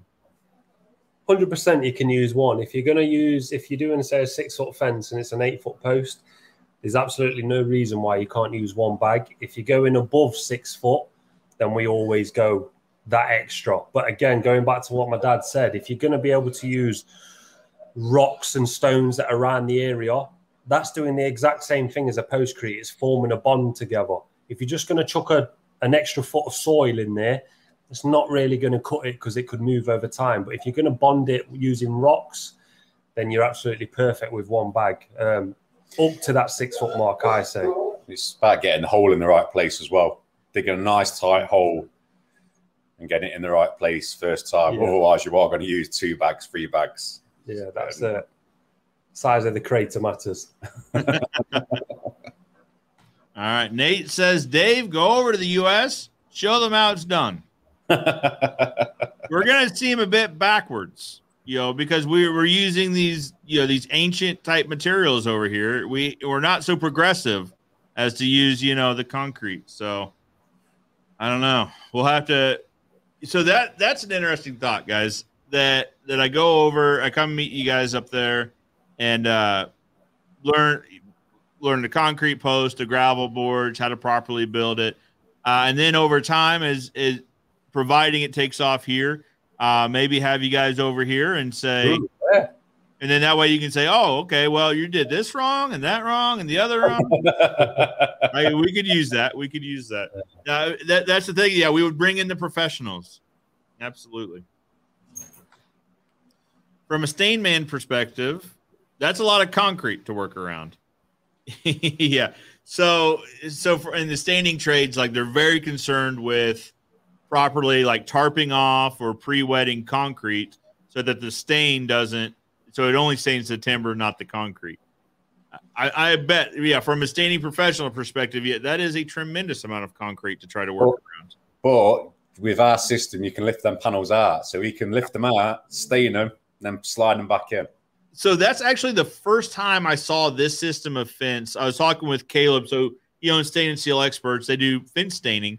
He had recommended a video that we watched during a live. Yeah, and that's simply it. You you pull the panel, and this this this was it. Do you guys do that, or was it someone? It might be someone else. They had a tow behind um, stain tank that they would fill up and simply dip them and then put them back. It's not. It's not us, no. But Yeah, uh, okay. that- that's that system we use is purely for that. So if the panel rots out, you change it. Yeah. If the customer wants to re restain them, they can just lift them out, restain them, let them dry, and then slide them back in. Yeah, it's that was probably a year and a half ago or so that I watched that video. But yeah, it was just a it was a pull behind uh trailer that was uh that they add that is really thin, right? So it doesn't hold a lot of stain, but you fill it three quarters the way up so that it doesn't overflow. then they just simply push the panel down into it, pull it up, Hmm. let it dry, done. Pretty neat. Nate UK says Transit backbone of Britain. Backbone Definitely. Yeah, Sure. definitely. Rick Lang with Steve and Alex says, So long, guys. See you tomorrow at 12. See you later. Agreed. Agreed. Simon Scott says, Love D&J vlogs. Keep them coming, chaps. No, we will do. We have no intention of stopping anytime soon. Gary Stewart says, Need to call the trucks. I'm dad, and the other one, I'm son. That's good. I like that. that, that is quite good. That I is like that. quite good. That's good, Garrett. 125 SM says, Good evening. Good evening, and I'm sure we'll see you in the YouTube comments tomorrow because I recognize you. Yeah. Very good. Background says, yes, they're outside in a small storage area. Thanks for the tarp tip. I'll try to keep the sun off them. Cheers for the tip. Wish I had a large indoor storage area. So I'll say this about tarps. One lesson we learned is uh, we were tarping for quite a while. You want to use, we found that we like to use canvas tarps. Yeah. Uh, the, the reason being it, it lets it lets the air flow to a certain extent. Uh, we had used uh, plastic tarps for quite a while, but those promote mold Yeah. because they trap moisture in. They don't let any moisture escape or anything like that. You're not wanting to trap moisture in. Really, you're just trying to slow that process. Yeah. Oh. Yeah. It still needs to breathe. Agreed. Agreed. Agreed. Even though he's not got a large indoor storage area, like you say, with there's still tips and tricks that you can Yeah. use to keep it. Because we didn't have an indoor area for years, Yep. and we still managed to sort of work, make it work. Yeah. You can store it in a shaded area, work out where the sun's falling and everything else. And like I say, with the canvas tarps, Yeah. Hessian Hessian ones, they're they're good as well. So our so our lumber's still stored outside. And we, we still don't have the storage area. We we bought a new set of buildings here, but they're predominantly uh, office and then workshops. Um, so we're still working on we're still working on getting our our lumber inside. Uh, but now, so the the lumber supplier we buy from now, all the timber comes pre wrapped, so we no longer have that concern. Uh, but yeah, but it still stays outside. It can stay outside. It's it's not that that's the worst thing in the world. Is it better if it comes inside? Absolutely. But just because you don't have inside storage doesn't mean It's not the end of the world. that's right. That's right. That's right. Can't be okay. Says the other benefit of concrete post is also you can change the style of panel whenever suits. Yeah, yeah, hundred percent. Love that idea as well. Yeah, you know, I could I could see that. I could see you know someone buying a home coming in and saying, "Well, this style doesn't necessarily suit our style. We would prefer it be changed." That's it. That's the beauty of it. You're not stuck forever. You Yeah. can you can manipulate and change that panel whenever you feel like it. Right. Yeah, yeah. You and like you we said, you could change the color easily. Mhm. You could change the style easily. Uh, and, and repairs have to be pretty easy too. You know, if if one of those gravel boards is cracked, okay, well the panel comes up, the damage comes out, the new goes in, and you're on about it. That's it. That's exactly it. As long as the installer has done it to the correct measurement of the six foot standard size, because otherwise, then it can be a little bit trickier. You've got to measure everything up. But typically, nine times out of ten, it's at six foot. Yeah, very good. So Hmm. let, let me ask you guys. So talking about concrete post and gravel boards, the top of the post or the top of the post flat, or they they look almost looked angled. Yeah, they're angled. Aren't yeah, they? there's like a pyramid shape. You can you, you can get different styles, Joe. You can there's Okay. one with a bobble on, and then there's one with like a Yeah. semicircle on. All it is is the rubber mold inside the Yeah, you mold form, so you can change them how to whatever you would like. Okay. Yeah, so that makes sense. So when we're talking when we're talking about molds, are you guys gonna do a video soon on the post gravel Yeah. boards? Yeah, every time I go into that that concrete side, they've got the stereo on that lad. Yeah. I, cut, I, I go in with the camera and I'm like, oh, I don't want to stop them because they're in they're in motion. Yeah. And they're in in their own zone and everything else. So I don't want to go in there, turn the radio down. Hang on a minute, I'm just going to do a quick film.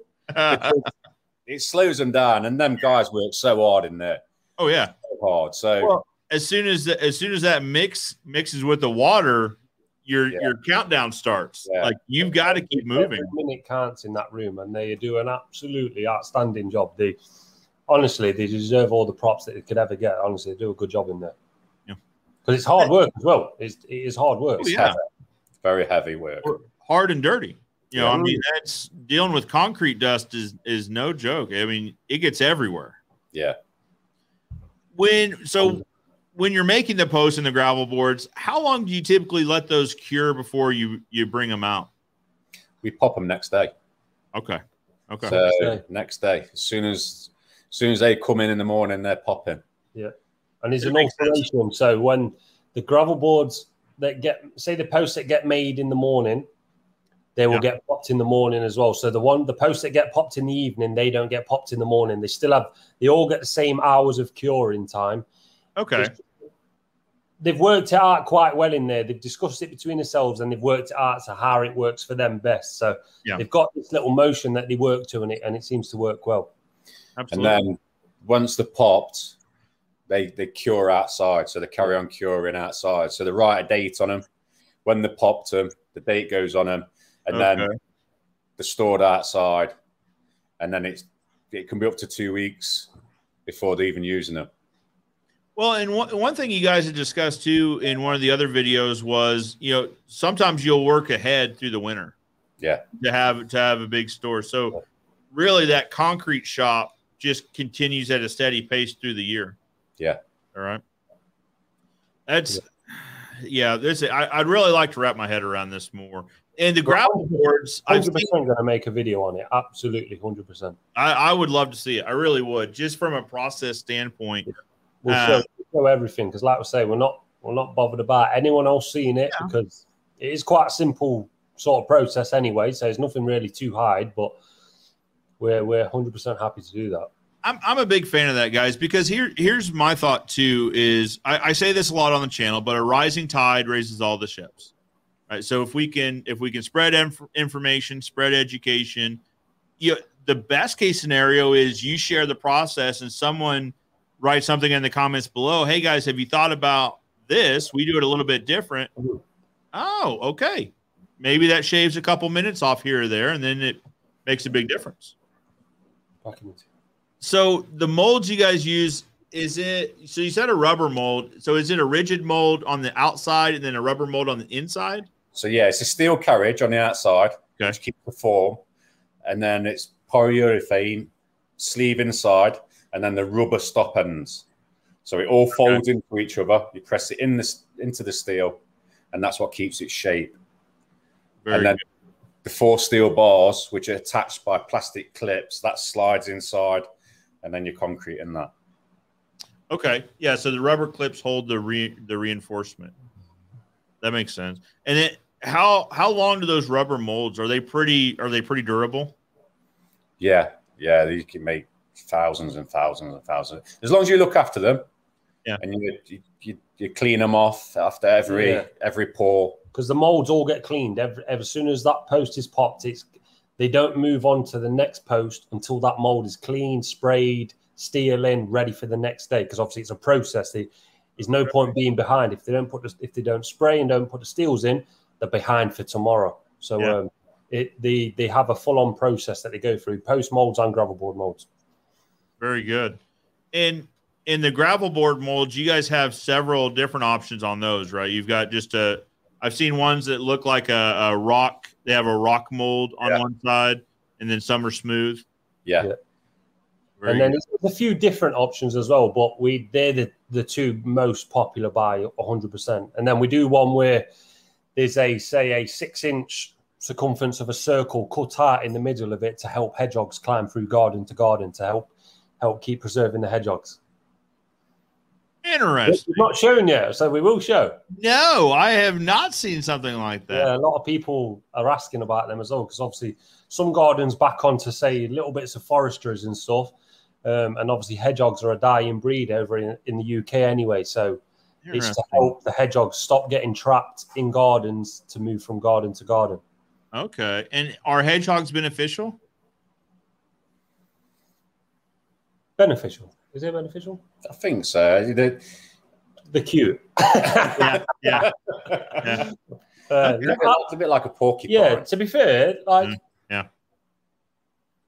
I don't know. We say hedgehog holes, but it, it could be anything. It could be it could Yeah. be bunnies. It could be Of yeah. course, it could be absolutely anything, but it's not just to trap something in the garden. Yeah. Um, because obviously, some people have massive gardens at the same Sure. time with a lot, a lot of shrubberies, and we don't want to trap wildlife in. So if we can help, Yeah. that's what we do tend to do with those gravel boards. Yeah, and six inch being small enough that you know the the, the dog can't get out. The Yeah, you're not having dogs or, or cats really go through. It's not too Sure. crazy big. Um, Well, cats. it depends on the customer as well. Yeah, and cats can go over.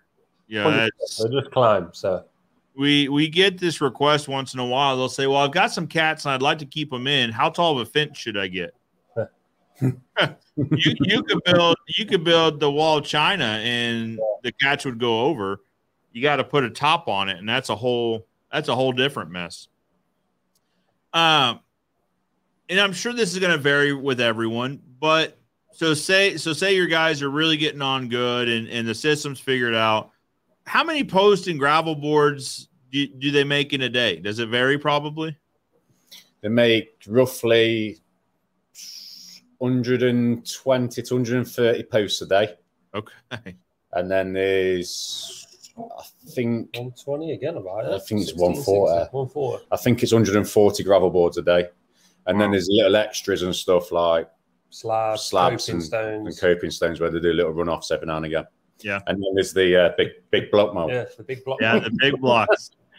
You guys have been cranking those out. Yeah, it looks really good now. We've we've we've done even more, so it looks good. Yeah, that um, what do you say? Uh, sharp sand area Absolutely, yeah. really coming together. Yeah. It is indeed. Yeah, Looks nice. All right, let's see. Let's catch up. Let's catch up. So, Fat Finger says, "Great chat, chaps. Love D and J videos. Come on, England.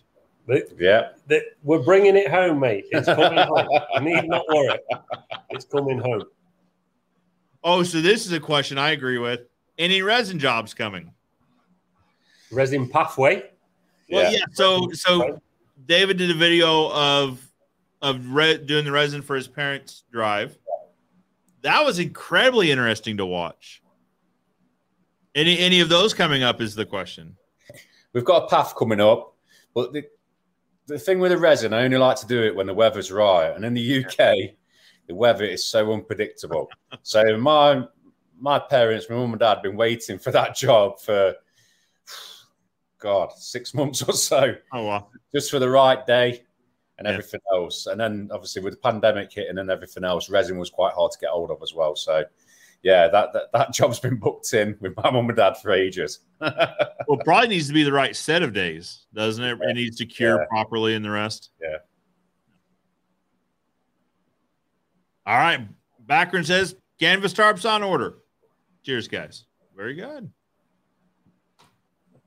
Hedgehogs keep the slugs down in your garden. yeah, that's it. Good to know. Yeah. Good to know. Stops them from eating the plants and all your vegetation. Makes sense. Good live, Joe. I'm heading over to the D and J channel to check out their process. Thank you. should. Ken, Kenny, Kenny, and I know each other. Kenny, I think you would really get a kick out of this, knowing that you and I like a lot of the same things. Uh, I think you'll get a kick out of it for sure. Gary says, "Congrats on passing your HGV, Stevie. Uh, does that now? Does that now you can ask for a pay raise? Yeah, skip this Uh, one quick. Yeah, yeah, yeah. yeah. We'll block that comment straight out. It's gone. Uh, No, yeah. So, yeah, the question is so you Americans don't have concrete posts like the UK? No. Well, okay, I say no, not in residential. So, along highways and interstates, we do when the but these fences are 30, 40, 50 feet tall and they're made in precast concrete plants. Just the same precast plants that make, you know, huge buildings. So they just stand up. Um, so they do have them there but in the residential market in the commercial which we we don't deal in anything that that big right the industrial scale we stick in residential and commercial we don't uh, as of right now we'll say that As- Soon, coming soon. that's right that's right DG Services, artificial grass specialists. In uh, we love D&J projects here in Ireland. I've been watching them from the get-go. We are a lot smaller company as D&J, but similar we uh, but similar as we are father and son business. Oh, wicked. brilliant. No, that's like, like we said, we're we're actually big fans of the Irish. With um, my mum being part Irish as well, so we've got a, a soft spot for the Irish, and to see that it doesn't matter how big or small you are, we, we just keep doing what you're doing. We love that, and with the father son business, that's that's wicked. yeah, generational businesses are really neat, right? It, because I think be, they're especially neat to me and to you guys because you know that it takes it's a different dynamic working Mm. with family. It, it really is. Um, so yeah, it's it's neat to see here in the states. You really don't see generational businesses at all anymore. Um, so we're we're third generation. It was my grandfather and his brother-in-law that started the business. Uh, my grandfather bought it, and my dad bought it from my grandfather, and I bought it from my dad.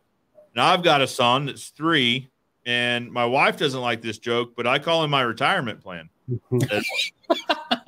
one, one day I'm going to grow up, and this all will be sold to him. Uh, she doesn't like that at all, uh, but it it's kind of true. Uh, and, and you know, in, in construction in general, like that's usually the way of it, right? We've got a son or or sons plural uh, that we bring up into business, and and and that's the dream as a dad, right? That one day you you bring your kids into it, and your kids pick it up where where you left off and take it even further. Yeah, that's the dream. That's right. Gareth Hughes, afternoon, and am new here and love your videos, D&J. Thank Yeah, you. Thank you. Agreed. Agreed. Very good. Uh, Uh, guys, I spent a lot of time asking you questions. What what questions do you guys have? I'm sure there's some. just want to know when you're going to get that concrete sorted, Joe. It's- There's no point talking about it. Well, yeah, I know. It's all it's all talk until it actually happens. So Once we once we release the uh, the post and the gravel board mold video, we're expecting big things from you. Yeah, Yeah. well, it's so yeah. So I'm going to start the process of figuring out. I mean, there's got to be a supplier here in the states that sells molds, you know, such as those. If not, we can we can figure out how to get them here. Like that's not a problem. Um, the next, you know, the next is is where do you build them, right? So we we were. It's funny. We went from 1,300 square feet, office shop combined, to now we're roughly at 13,000 square feet, office shop combined, and we're already out of space. Mm. Shops are full and everything's full. So we got to figure out, we got to figure that part of it out too. But I want to, I really do. Like I, it, the concept makes so much sense, and the reason I'm a big fan of it is because it's good for the customer, or it's good for the client. There's Yeah. still the cost can't be the cost will be different, obviously, but if it's better for the client, if it makes for a better fence, then ultimately it makes for a better industry. Yeah. But I'll tell you, there's some folks that aren't going to like it in the fencing business because there's some folks that aren't big fans of steel posts because their comments are that they make a fair amount of business from repairing and replacing fences. And when they don't have to replace timber posts anymore, that takes away part of their business. I personally think that's the wrong way of thinking about it Yeah. you know that's you know when, when you think for yourself first that's generally it's generally not good for anybody right it's what's good for the client is good for the industry i, I feel like And moving with the times as well. Like you, Right. you have not got to just stay where you are forever. You can you can move forward. that's right well or, or you don't and then you, you got to figure out something else to do Mm. but i'm a big fan so we're going to start figuring this out and then i do want to take a trip to come see you guys i do uh, just because the more i watch it the more like the more questions i get and i learn best from putting my hands on things Yeah. Right we we could talk about it all day and i can watch a lot of videos and i'll have a pretty good idea but there's some things you just learn by touching it Yeah. so So Sounds like I must cover someone in the concrete place. Yeah. So when they're on holiday, he can cover. come on over we got a job for you you'll learn a lot i promise let, let me ask so you guys have you guys have busier times and slower times, I would assume. Yeah, this this season. So summertime is is a busy time for us because everyone's getting out there barbecuing. So they all want to vamp the gardens up. Yeah. So are you guys in, in the middle of your busy season now? Yeah. it's, it's, Yeah, it is yes. very busy. Yeah. Very Yeah. busy. It, it's the same. So, yeah. it- so probably what we ought to do is figure out a time, maybe this fall or winter, uh, and to put this together. That way, slower time for you guys, slower time for us here, to where because it, it'll be a process getting there and coming back, so it won't be a quick. but uh, I would like to put that together. I really yeah, would. definitely. More than welcome.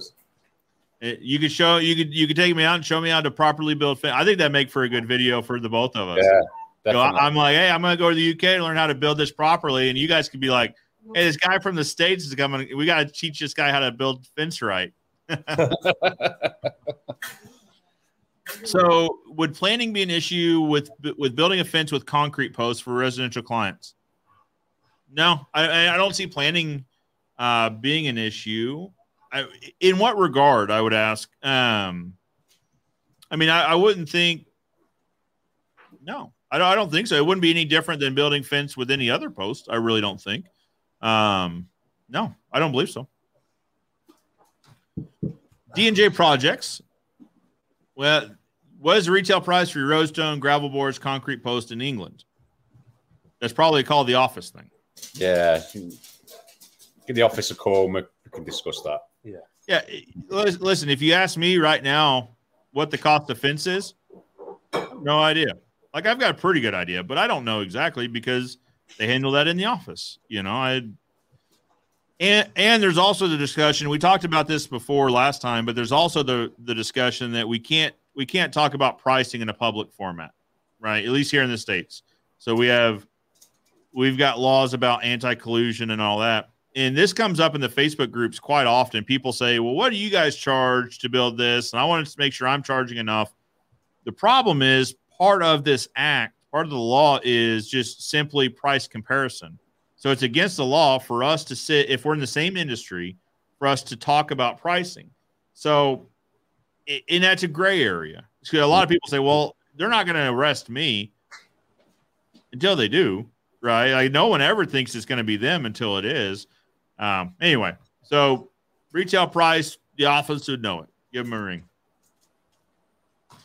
Brian says, "Evening, gents. Hoping you're all doing well. Massive fans of the D&J channel and brand. I've seen you use plugless fin- fixing when fitting gate oh, posts to yeah. walls. I'm interested in what I'm interested in what using somewhat. What's the brand? It's all about concrete Yeah, it's, it's on about a concrete screw we use. So there's a concrete screw, isn't it? You don't use a plug. So you, you drill a, a six mil hole or 6.5, and the, the bit, the screw goes straight into the concrete with no fixing, and it's Yeah. absolutely solid.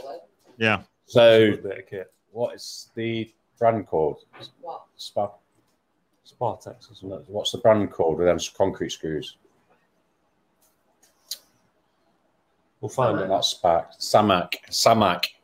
Summer? So trans uh, Samac and the flanged concrete screw.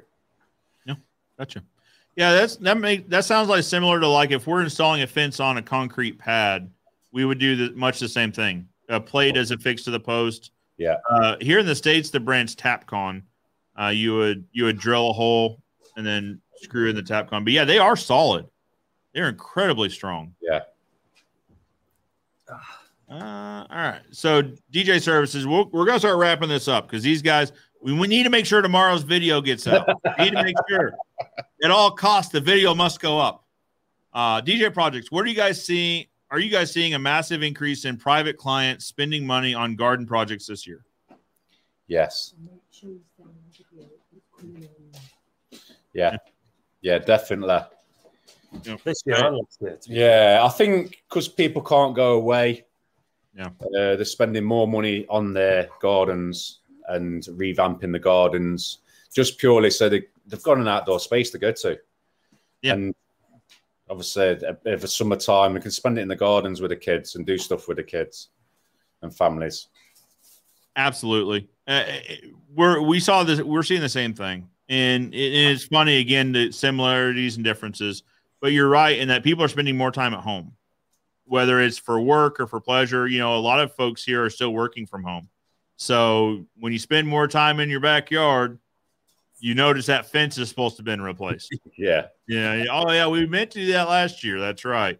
Um, and so, so for us, more and more venues are opening up to the public now. But one thing that was happening was, uh, so if you had a group of friends and you used to go down to the bar, you used to go to dinner, well, those places were closed. So you would help, you would host folks over to the house for barbecues and such. Because you still want to get together, you still want to see your friends. Um, so yeah, that's that's one thing we saw was more people spending more time in the yard, Yeah. building fences because of it. All right, a couple things. Brian says thank you. No worries. You guys looking forward to the football tonight? Yes, Wait, we are. no. It's coming home. Yeah, yeah, well, we've been over that. We're uh, England's gonna bring it home, is what I hear. I don't. Yeah. Uh, Ryan says, "Yeah, we need Sunday's video." D and J, love watching you. My son at 4 a.m. on Sunday. All right. There you go. Yeah. So, so you must be over here probably. Well, no. So that's that West Coast United States maybe. Because I think right now from from Central United States we're six hours, um, six hours behind. So that sounds like they're eight hours behind. So yeah, probably West Coast United States. There you go. Garrett says, "How far would D and J? How far would you go for work? Because I live in Liverpool and need my back garden." we get we get this quite a lot right at the minute, but uh, in all honesty, we're pretty much just Nottingham based. Is is that much work in Nottingham that it, it just wouldn't? It's not the right fit for us right now. Yeah. To be fair, we, we're booked up till next year as well. So Well, and that's yeah, that's the thing is you have to kind of realize that could you? Sure.